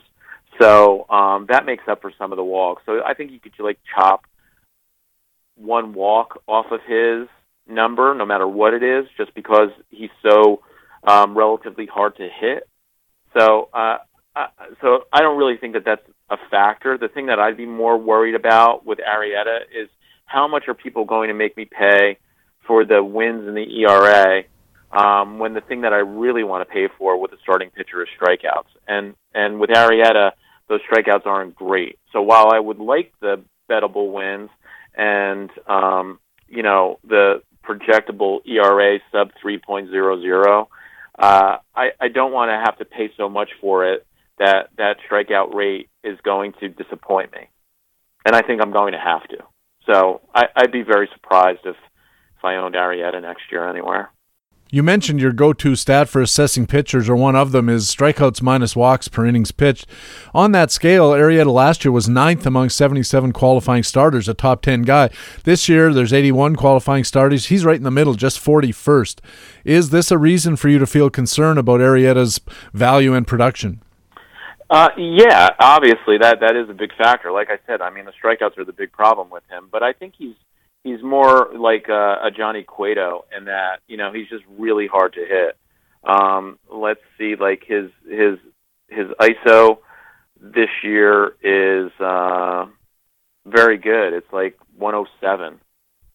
So that's that's extremely good, especially when you consider the very low uh, starting point for his batting average against generally, which is 185, which is exactly what it was last year. So I think he's more, you know, if you felt good about whatever you paid for Cueto, feel good about paying that for uh, for Arrieta. Staying for a minute with uh, that strikeout minus walks per innings uh, metric, since we last spoke, I've been looking at it and I thought of a refinement based on some discussions I've had with uh, Gene McCaffrey, our mutual friend, and that is uh, infield fly balls, pop ups he and I agree that infield fly balls are basically the equivalent of a strikeout because they are useless outs offensively. The base runners can't advance. There's very little chance to reach on an error, no chance at all to reach on a fielder's choice. It's just a useless out, which is really good for a pitcher. So, in fact, generating a pop up is pretty much the same as generating a strikeout, except that we don't count pop ups as a category if we add infield fly balls to the strikeout, so say strikeouts plus infield fly balls minus walks per innings pitched, all the top strikeout guys stay at the top of the rankings. Fernandez, Scherzer, Strasburg, Bumgarner, those guys. Danny Duffy, uh, interestingly enough. But we also see Drew Smyly and Marco Estrada jump up 18 or 20 spots in the rankings if we count pop ups. Do you think I'm onto something here with this pop up business? Yeah, I mean, I think the danger is you don't you don't want to overfit, but I think it's definitely reasonable to I mean, I, I don't know if I would include it in that model because that's just something that I look at just for the simplicity of it. And especially like if I'm looking at a box score, I want to kind of have a sense for how that guy pitched that day by just looking at that. And you typically don't see like pop ups in the box score. So, um, but I have no problem. Like I, I absolutely agree that pop ups, infield flies are something that should be factored into the uh, quality of the pitcher and should be put into the certain out category. And similarly, there's things like hit batters and even things like, you know, those little things that Gene always talks about, which is holding on runners, stolen bases allowed, um, uh, you know, errors, you know, like those kinds of things that just uh, subtract from a pitcher's value as well, especially yeah. the hit batters and the wild pitches like because you know every wild pitch obviously um, is is costing you basically a base.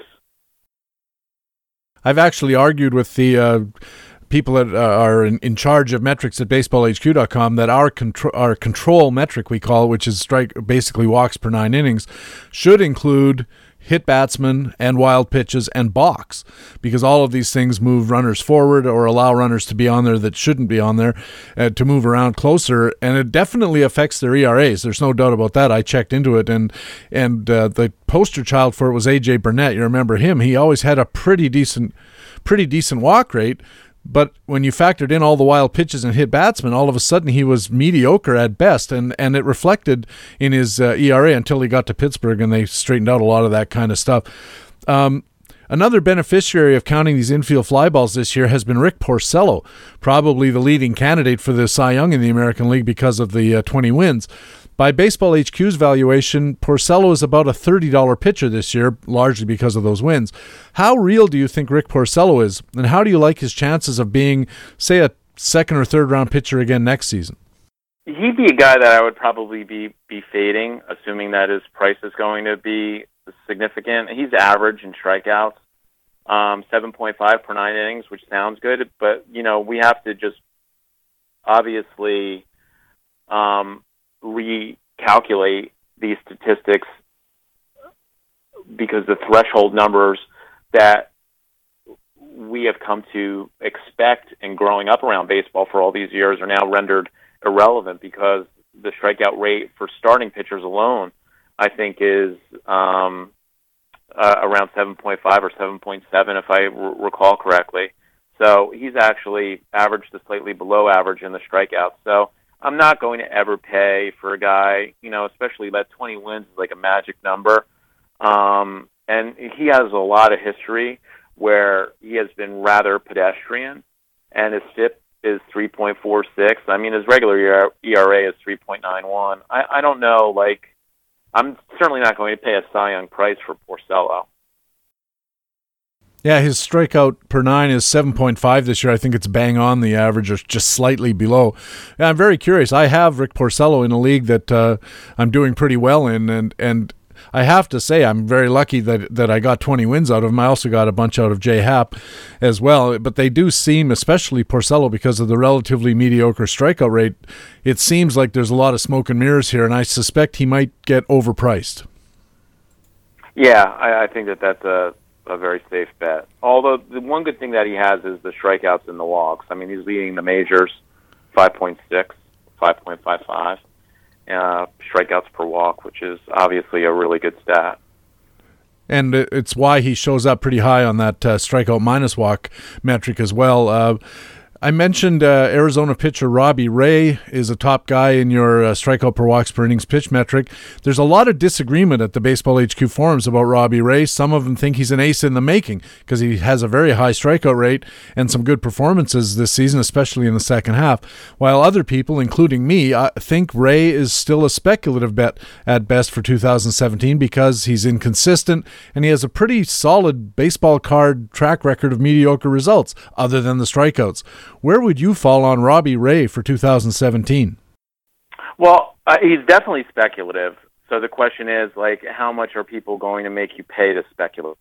He's 24, almost 25. Um, his FIP ERA the the last two years is 3.53, 3.50. So um, basically, uh, last year he was right along with his FIP. This year he's well below. So I think that 4.46 that we would bet against is something that we could maybe subtract a run off of reasonably. When you look at you know 195 strikeouts and 155.1 innings, that's just insane. So yeah, I would definitely be uh, in on on Ray. I mean, it, these pitchers take a long time. He obviously has stuff. Like he could end up being uh, a poor man's Arrieta next year. Uh, I understand the environment in Arizona isn't ideal, but it's not the worst in baseball. So uh, I, I would definitely be a player if uh, in, in the Ray bidding, um, and especially in the Ray drafting, because I'm assuming he probably will go, I don't know, 15th or 16th round in a standard mixed league draft, and I think that's essentially free. Not worried about 19 home runs uh, in just over 150 innings. Well, that's the park is going to do that. You know, obviously that's that's uh, that's not good, but it's not terrible. I mean, for 200 innings, what would that be? Like 25 or 26? It's almost, you know, what you would expect. He only gave up nine last year in 127 innings. That's why I thought maybe this was a. I don't know whether to mark that as a fluke or a change. I probably you, you, to smooth it out, just like figure what his career average is and project that going forward. So his career home runs per nine is like one. Um, this year it's 1.1. So, you know, figure one. So if he pitches 200 innings, that's like what, 22 homers? Yes, Something like that, yeah. So that seems like a reasonable way to approach it. Uh, uh, one one more question, and then a quick one. Uh, forum member Larry Hockett is in a tight race uh, with all the offensive categories bunched, but especially stolen bases. He's going to activate one player f- to fill his open utility spot. His choices: uh, Andrelton Simmons, Aaron Judge, Logan Morrison, or Andrew Romine. And he grabbed Romine as a stolen base flyer. Under the circumstances, which of those p- players do you like? Well, you know, I guess Romine considering the steals. I definitely don't like Judge. I mean, Judge is a tall righty, uh, an extremely tall righty, one of the tallest righties ever, and that's just almost always uh, something that leads to you know poor hitting performance because tall righties tend to have long swings, and long swings are really bad, especially when you have the platoon disadvantage two thirds of at bats. And finally, somebody asked on the forums, is there any reason not to activate Clayton Kershaw? Well, you know, I mean, I guess people probably have already activated him since he's pitched his first game. He wasn't really that impressive. I think if he's healthy enough to go, you have to just accept the fact that Kershaw is such an elite talent that even if he's compromised, he's probably still going to be good.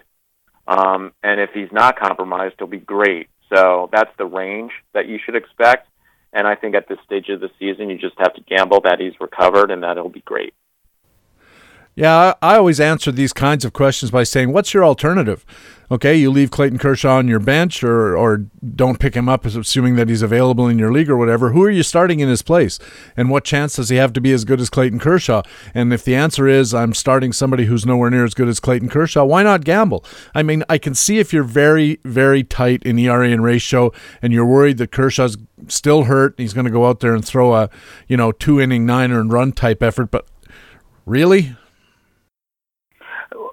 the way I look at it too, as a thought exercise when I'm advising people on a question like this, is imagine that you you've lost.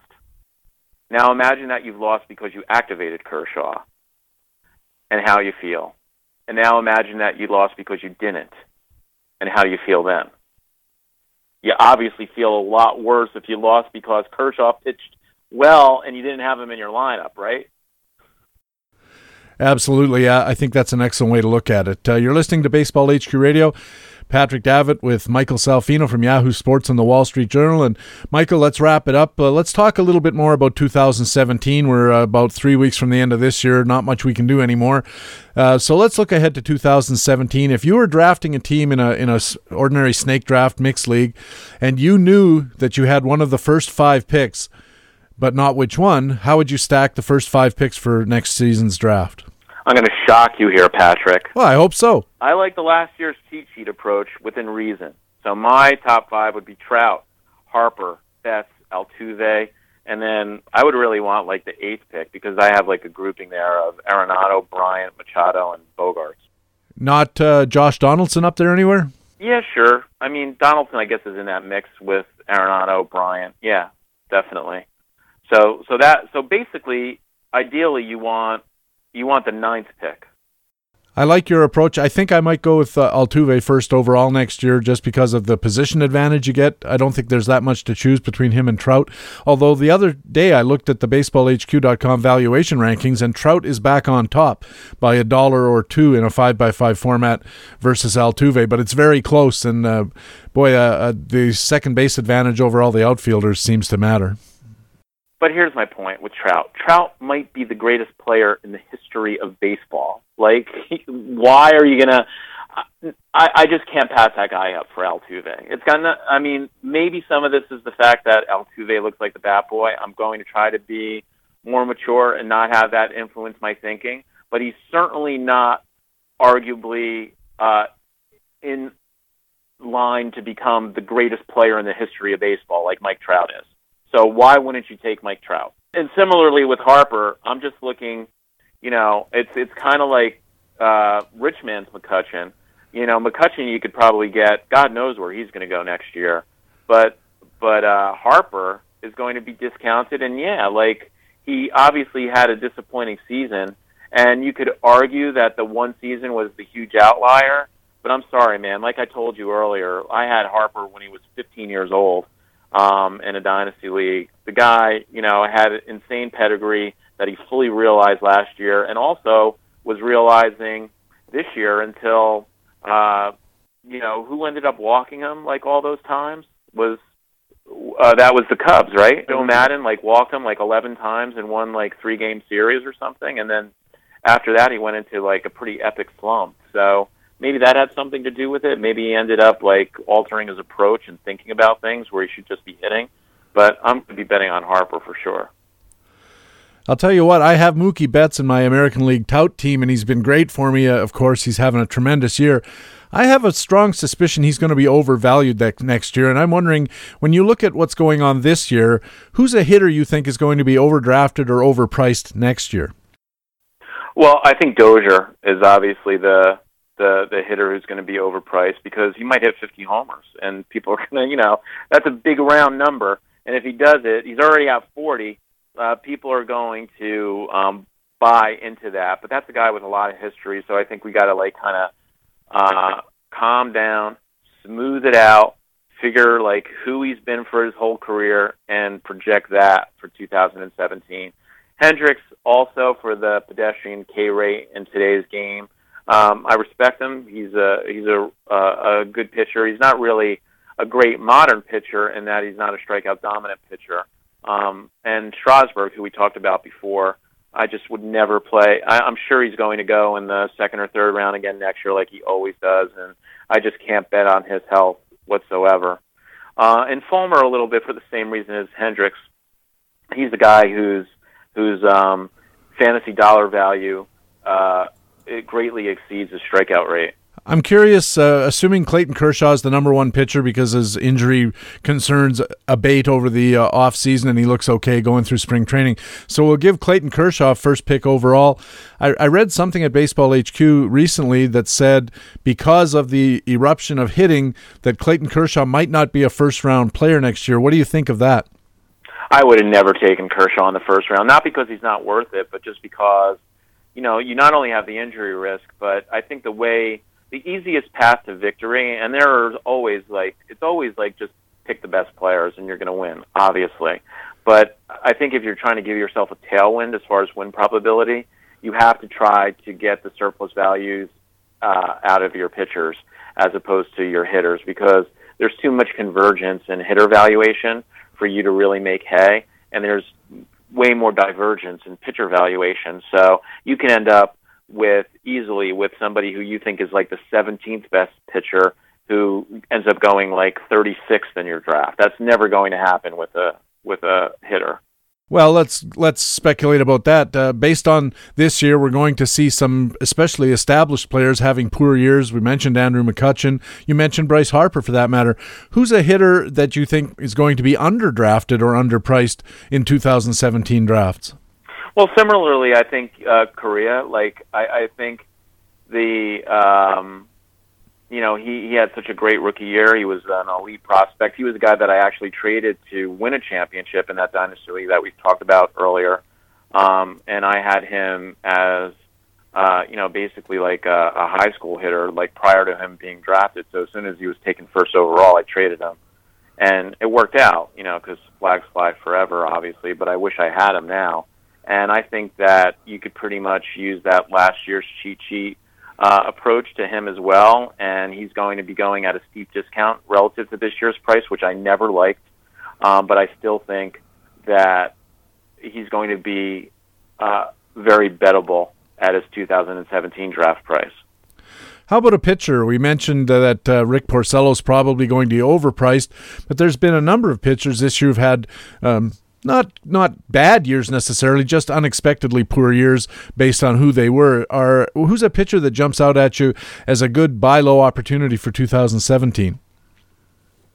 Well, it's not really like a buy low, but the pitcher that I like that I don't think is going to be properly valued uh, is Syndergaard. Like I think that he's in the Kershaw class, and I don't think anybody's going to make you pay near a Kershaw price not worried about the elbow problems and the, uh, uh, the all the trouble that uh, Noah Syndergaard went to earlier this year to say it's not a structural problem. It's not a structural problem. Well, yeah, it is. It's a structure and it's a problem. Well, you know, he's he's at 159 innings. Um, he's probably going to finish with about 175, assuming the Mets don't make the playoffs. If they do, he's probably going to be up to, you know, 185 or so. Uh, so I think he'll be good to go. I mean, all, all pitchers are such huge injury risks, especially the guys that throw hard. But we want the guys that throw hard, and nobody throws harder than Syndergaard. So um, the bet that you're making with Syndergaard is that he's a freak in the Nolan Ryan class that just has such uh, physical stature and dominance that he can uh, withstand his elite velocity better than say somebody like Strasburg. And finally, let's look at a, at the idea of breakouts. Uh, who are players that are probably under the radar based on their 2016 performance, but who have done something that caught your eye and make them a, a betting favorite for you as a breakout hitter? Uh, guys that come up and have a huge level of success, like uh, after July, are often values. Uh, Trea Turner, I think, is is going, especially at, given how people have been burned with uh, Correa. I think he is going to be a uh, value at his ADP next year, unless it's second round. I mean, I'd be all over Trea Turner in the third round. I think he's 100% for real. I always thought he was going to have at least average major league power. Uh, the on-base skills and the stolen bases are top shelf. He's probably an uh, an 80 runner. Um, so uh, you know, and in that lineup, hitting ahead of Harper and and Murphy, he's probably a really good bet to score 110 runs uh, basically, I don't think that there's a high enough price that you could pay for Turner, and I doubt he's going to go in the first round. So um, that's kind of a little bit of a cheat. Uh, and the guy we mentioned before, Velasquez, would be my uh, pitcher that I would really like to get. I just think that this was a transition year, and he'll consistently dominate next year if he's healthy. Uh, but of course, that's the caveat with all pitchers. His ERA is at a point where I don't think that anybody is going to um, fight you for him, and I think he's actually worth fighting for. All right, Michael Salfino, it's been great as always. Uh, tell our listeners where they can keep track of your work. I'm always on Twitter. That's at Michael Salfino. Uh, also, if you play fantasy sports, I do a uh, podcast with Scott Pianowski, another friend of your program, uh, the Breakfast Table podcast, which you can get on iTunes, which is um, people really enjoy, uh, and that's weekly to uh, pers- pursue your uh, fantasy football domination. We will try to help you as best we can each week. And also in the Wall Street Journal and on Yahoo. Yahoo for fantasy, Wall Street Journal for everything else. Michael Salfino, it's always a great pleasure to talk with you. I appreciate you taking the time. You've been on the show two or three times this year. I'm very grateful to you for helping us out. We'll certainly uh, put you on the list for next year, and hopefully we'll see you at First Pitch Arizona. Yeah, that would be great, man. I appreciate it. And it's always a pleasure, Patrick. Michael Salfino writes regularly for Yahoo Sports and the Wall Street Journal. We have our Baseball HQ radio commentaries coming up, but first, let me fill you in about BaseballHQ.com and why we call it the best fantasy baseball website in the business. It's because BaseballHQ.com has fantasy baseball intelligence to help you be a winner. Listen to just a small sample of what's on the site this week. Our Buyer's Guide columnists, Stephen Nickrand and Doug Dennis, look at some early targets for 2017 among starting pitchers, batters, and relievers. And our ongoing daily call ups coverage looks at late arrivals like Oakland first baseman Matt Olson and third baseman Renato Nunez, as well as Philadelphia outfielder Roman Quinn and every other prospect who gets called to the show. And in our speculator column, Ray Murphy looks at playing time today for September 16th of next year. BaseballHQ.com also has daily matchups reports and a fairly. BaseballHQ.com also has daily matchups reports, a daily fantasy dashboard, performance analysis, and other roster management tools you can use to help you dominate your competition. And remember, all of it only at the website with fantasy baseball intelligence for winners, baseballhq.com. Now it is time for our regular Friday commentaries. Coming up, we have frequent flyers and weekend pitcher matchups. And leading off, it's our playing time segment where we look at situations that could mean players getting more playing time or losing at bats or innings. In this week's edition, we'll look at San Francisco's closer carousel and some speed options in Kansas City. And here to tell you more is BaseballHQ.com analyst Ryan Bloomfield. Santiago Casilla's incredible run of six straight seasons with a sub 3 ERA is about to come to an end as the former Giants closer has given up 11 runs in just 22 innings in the second half of the season. Casilla lost his closer gig last week, and manager Bruce Bochy has called it a closer by committee. Hunter Strickland's the most popular option behind Casilla for some late season saves, and he's had a decent but not dominant season with a 324 ERA, 372 expected ERA, and a 2.9 strikeout to walk ratio. Strickland picked up his first save of the year earlier this week, but then he also took a loss September 13th against the Padres. A potentially better name to target, especially in keeper leagues, is Derek Law. Law's been a force out of the Giants' pen in his rookie season with a 193 ERA and a 317 expected ERA. Law's stats are backed by some excellent underlying skills, notably a 50% ground ball rate, 5. 1.3 strikeout to walk ratio, and a 137 base performance value, or BPV, all of which are very closer worthy numbers. Law's had elbow issues this season. He just recently returned from the DL, but if he can stay healthy, look for Law to be an option for saves this season and in 2017. To the American League, we go to Kansas City, where the disappointing season of Lorenzo Cain is probably over thanks to a wrist injury. Cain's absence opens the door for full playing time for a pair of speedsters in Paulo Orlando and Jarrod Dyson, both of which could make considerable impact if you're tight in the steals category down the wire. Orlando's hitting an impressive 294 this season with a 319 on base. He's got elite speed with a 147 speed score, which is roughly 50% 50% better than league average, and while he doesn't make a lot of contact at just 77%, Orlando puts the ball on the ground, which will only help him get on base. If Kansas City chooses to be aggressive with Orlando, who has only 12 steals this season, the stolen base upside is certainly worth nabbing. Dyson, on the other hand, is the stronger play of the two thanks to some excellent plate skills, namely a 9% walk rate and an 87% contact rate. Dyson's speed is right up there with Orlando's as well, and he's been more aggressive on the base paths with 27 steals through just 258 at bats on the season. Both Paulo Orlando and Jarrod Dyson will receive nearly everyday playing time, with Alex Gordon in Kansas City's outfield the rest of the way. And if you're bunched up in the steals category, see if one's available, preferably Dyson, in your league to get those precious extra points down the stretch. For Baseball HQ Radio, this is Ryan Bloomfield with BaseballHQ.com. Ryan Bloomfield is an analyst at baseballhq.com and has his playing time commentary here at the Baseball HQ radio podcast every week. Now it's time for our frequent flyers comment, where we apply baseballhq.com tools to pick out players on whom you might want to take a flyer because they could be available in your free agent pool and they have the potential to deliver big returns. Maybe not this year, but possibly next. This week's frequent flyers Cincinnati second baseman Jose Peraza and Los Angeles right handed starter Brock Stewart. And here to tell you more is BaseballHQ.com analyst Alex Becky.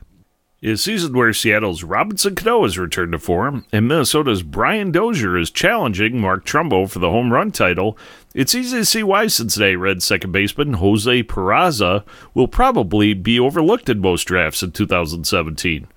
But wait, 2016 isn't even over yet. Jose Peraza could still help your team this season. In this week's edition of Frequent Flyers, we'll look at two players, a hitter and a pitcher, who may make excellent keepers for 2017, but who could also help your team in 2016, beginning with Cincinnati's Jose Peraza, the centerpiece for the Reds of the three team trade that sent Todd Frazier to the White Sox last December. 22 year old Jose Peraza, according to the minor league baseball analyst, is a high energy, top of the order hitter. And in 2016, he hasn't disappointed is 56 games with the Reds in 2016. He is batting 324 with two home runs and 24 steals. Did we also mention that Jose Peraza has 60 or more steals in two consecutive seasons of the minors, 2013 and 2014, and they'll likely qualify at second base, shortstop, and outfield in 2017 in most leagues?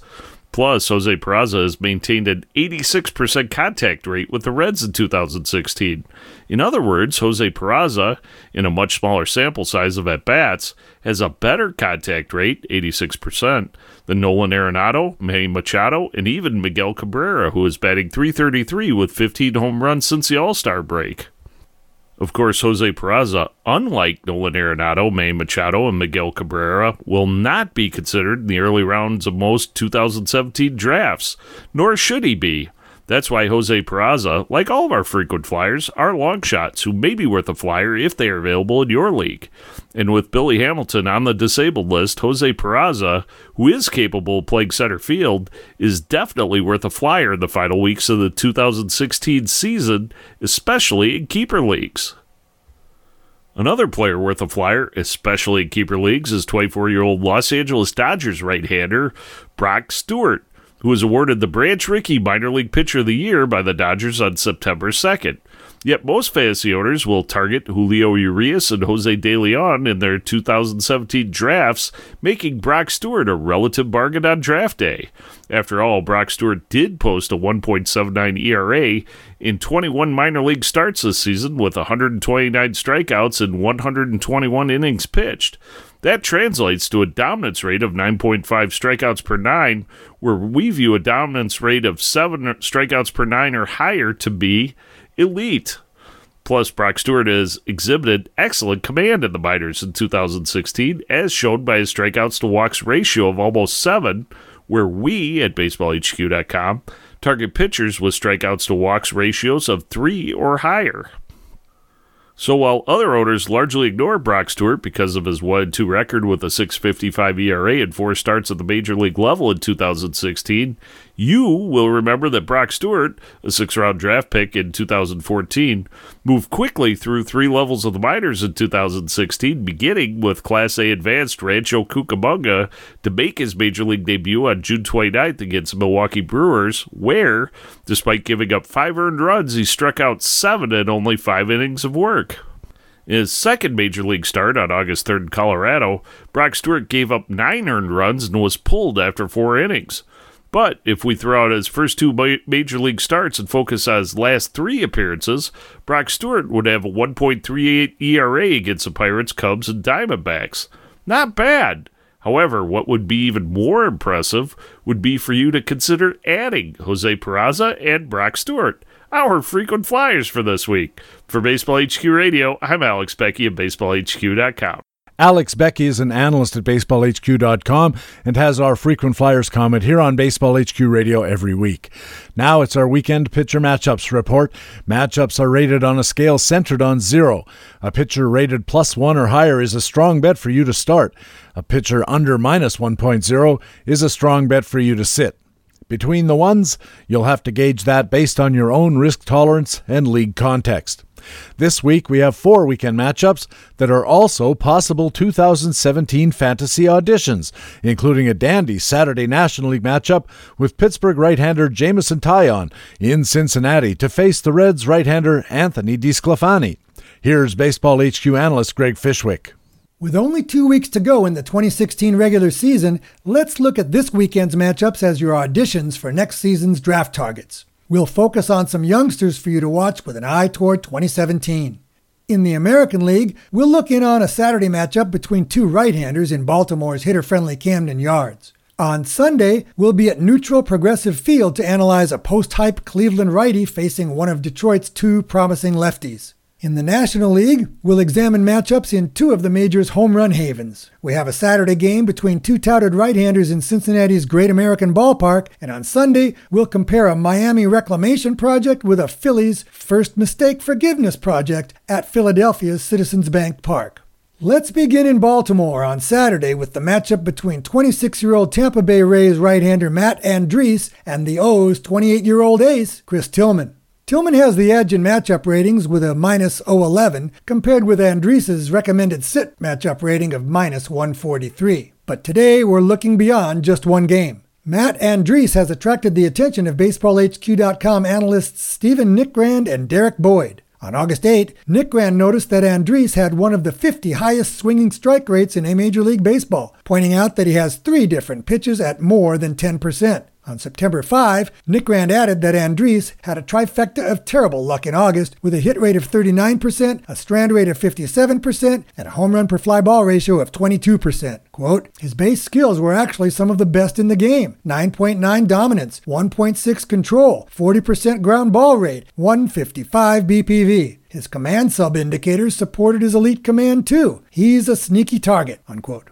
In twice as many starts this season as last, Andriese has lowered his whip to 123 and his control to 1.9 walks per 9 innings. And he's raised his dominance to 7.7 strikeouts per 9, his command ratio to 4.1 strikeouts per walk, and his BPV to 110. In an August 13 facts and flukes analysis, Boyd concluded that Andriese's quote, surging indicators make him an interesting option, unquote. 28 year old Chris Tillman has 16 of American League wildcard leader Baltimore's 80 wins. That's 20%, which is the percentage of starts for each member in a five man rotation. And he's actually doing a bit better than that, as a 20 day DL stint for a sore shoulder reduced his percentage of starts to 18.6. But before you get too excited, wins, or quality starts, and a decent whip may be Tillman's best fantasy contributions. So even though he's the Orioles ace, by no means should he be your ace. Stephen Nickrand took a deep dive into Tillman's skill set in a Facts and Flukes spotlight on June 5, and Derek Boyd revisited him in a Facts and Flukes column on August 6. Their conclusions align. An unfavorable strand rate made Tillman's 2015 look worse than it was, but his 2016 rebound only brings him back up to average in ways other than wins.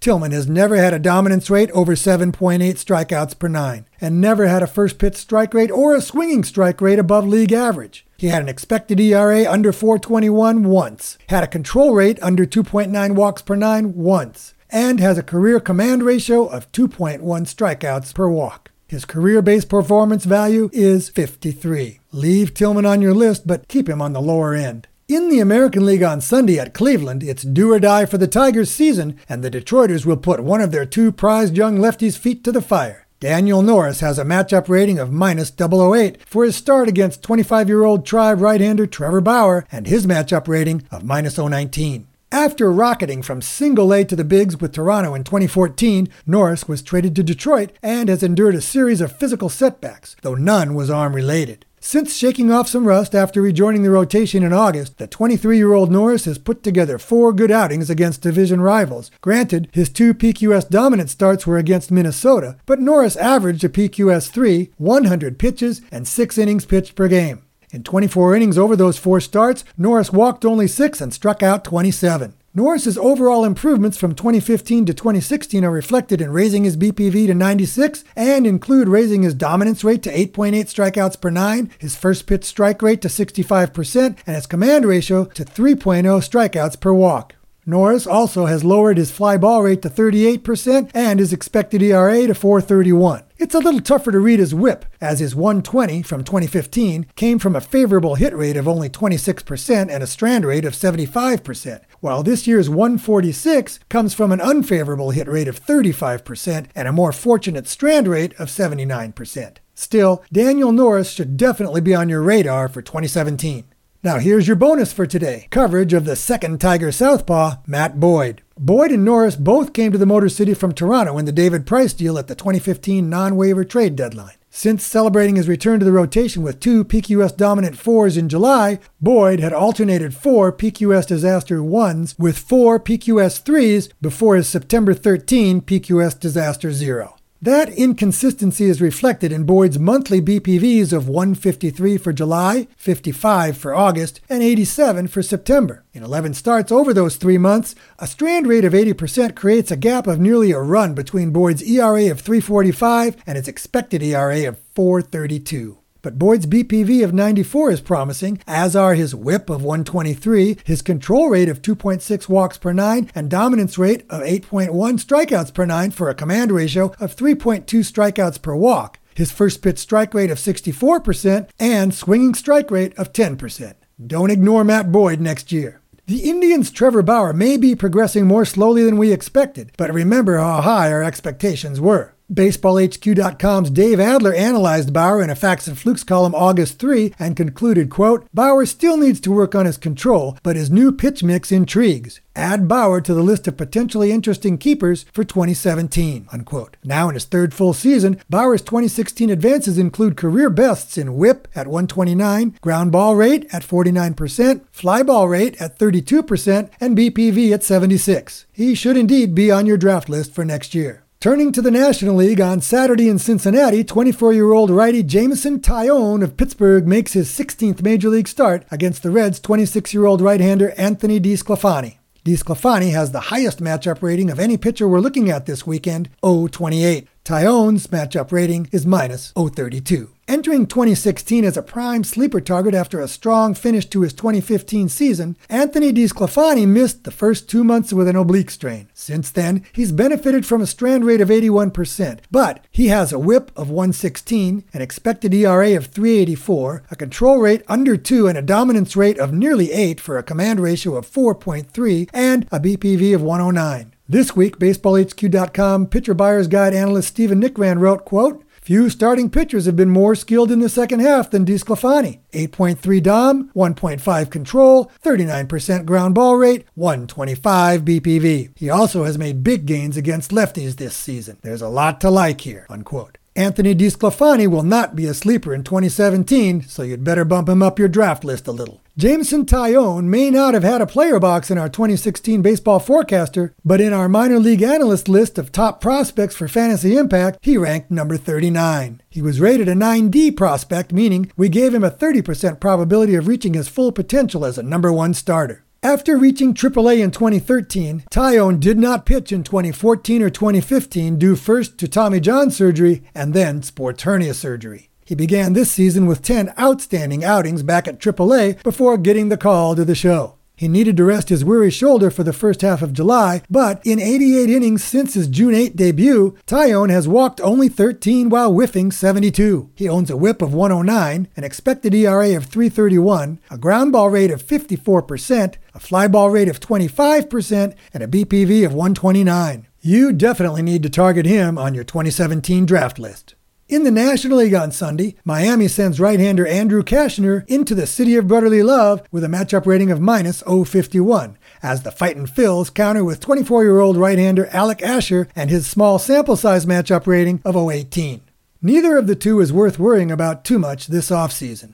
Andrew Cashner has not been able to build upon his promising 2013 and 2014 seasons with San Diego, as a series of elbow, shoulder, and other injuries has taken its toll. In an August 4 Facts and Flukes column, BaseballHQ.com analyst Greg Pyron concluded that Cashner's skills have receded. In 24 outings so far this season, Cashner is posting career worsts as a starter for ERA, whip, batters faced per game, control, command, first pitch strike rate, swinging strike rate, and BPV. Leave him off your list for 2017. 24 year old Alec Asher also is regressing, going from a prospect we ranked as a 7B with a 70% probability of reaching a number 4 starter upside in 2015 to a 6A with a 90% probability of reaching a number 5 starter upside this season. He came to the Phillies from the Rangers in the Cole Hamels deal at the non waiver trade deadline last season. Asher was suspended for 80 games this season after using PEDs following a broken shin. He has good size at 6 feet 4 inches and 230 pounds, and he can locate his pitches well, but he has yet to develop velocity above 91 miles per hour, and he can let his fastball become too straight. Asher's curve, slider, and changeup are no more than ordinary. After seven unsuccessful starts last season, his first two starts this season may have led to a mirage of improvement, but they're based on a hit rate of 16% and a strand rate of 80%. His expected ERA was 584 last year and is 548 this year.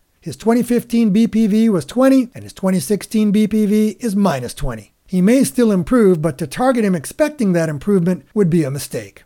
So, using this weekend's matchups as auditions for your 2017 draft list, you can add Matt Andriese, Chris Tillman, Daniel Norris, Matt Boyd, Trevor Bauer, Anthony DeSclafani, and Jameson Taillon. But even in deeper leagues, let others take their chances on Andrew Cashner and Alec Asher. For Baseball HQ Radio, this is Greg Fishwick of BaseballHQ.com. Greg Fishwick is a Baseball HQ analyst and has his weekend pitcher matchup segment here at the Baseball HQ Radio podcast every week.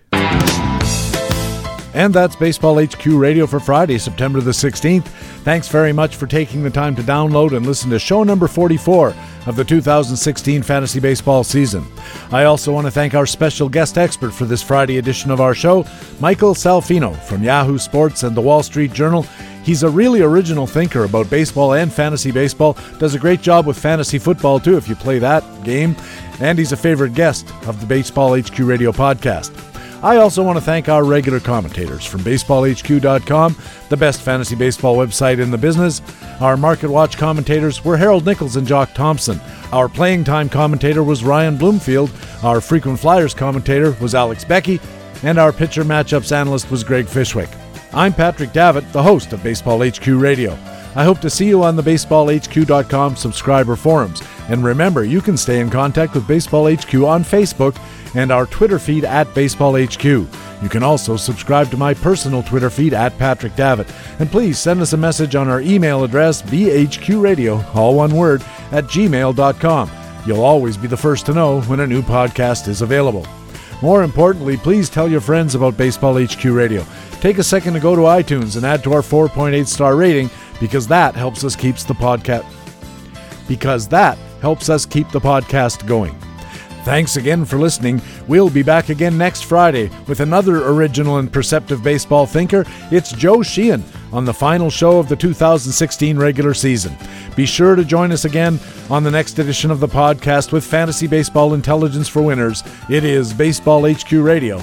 And so long. Baseball HQ Radio is a weekly free podcast available through iTunes and other podcast aggregators or directly from baseballhq.com, where we have an archive of past shows as well. Just look for the HQ Radio microphone logo on the right side of the baseballhq.com homepage. Baseball HQ Radio is a production of the USA Today Sports Media Group. The opinions expressed on Baseball HQ Radio are those of the individual speaking and not necessarily those of the USA Today Sports Media Group. The program is produced and edited by Patrick Davitt.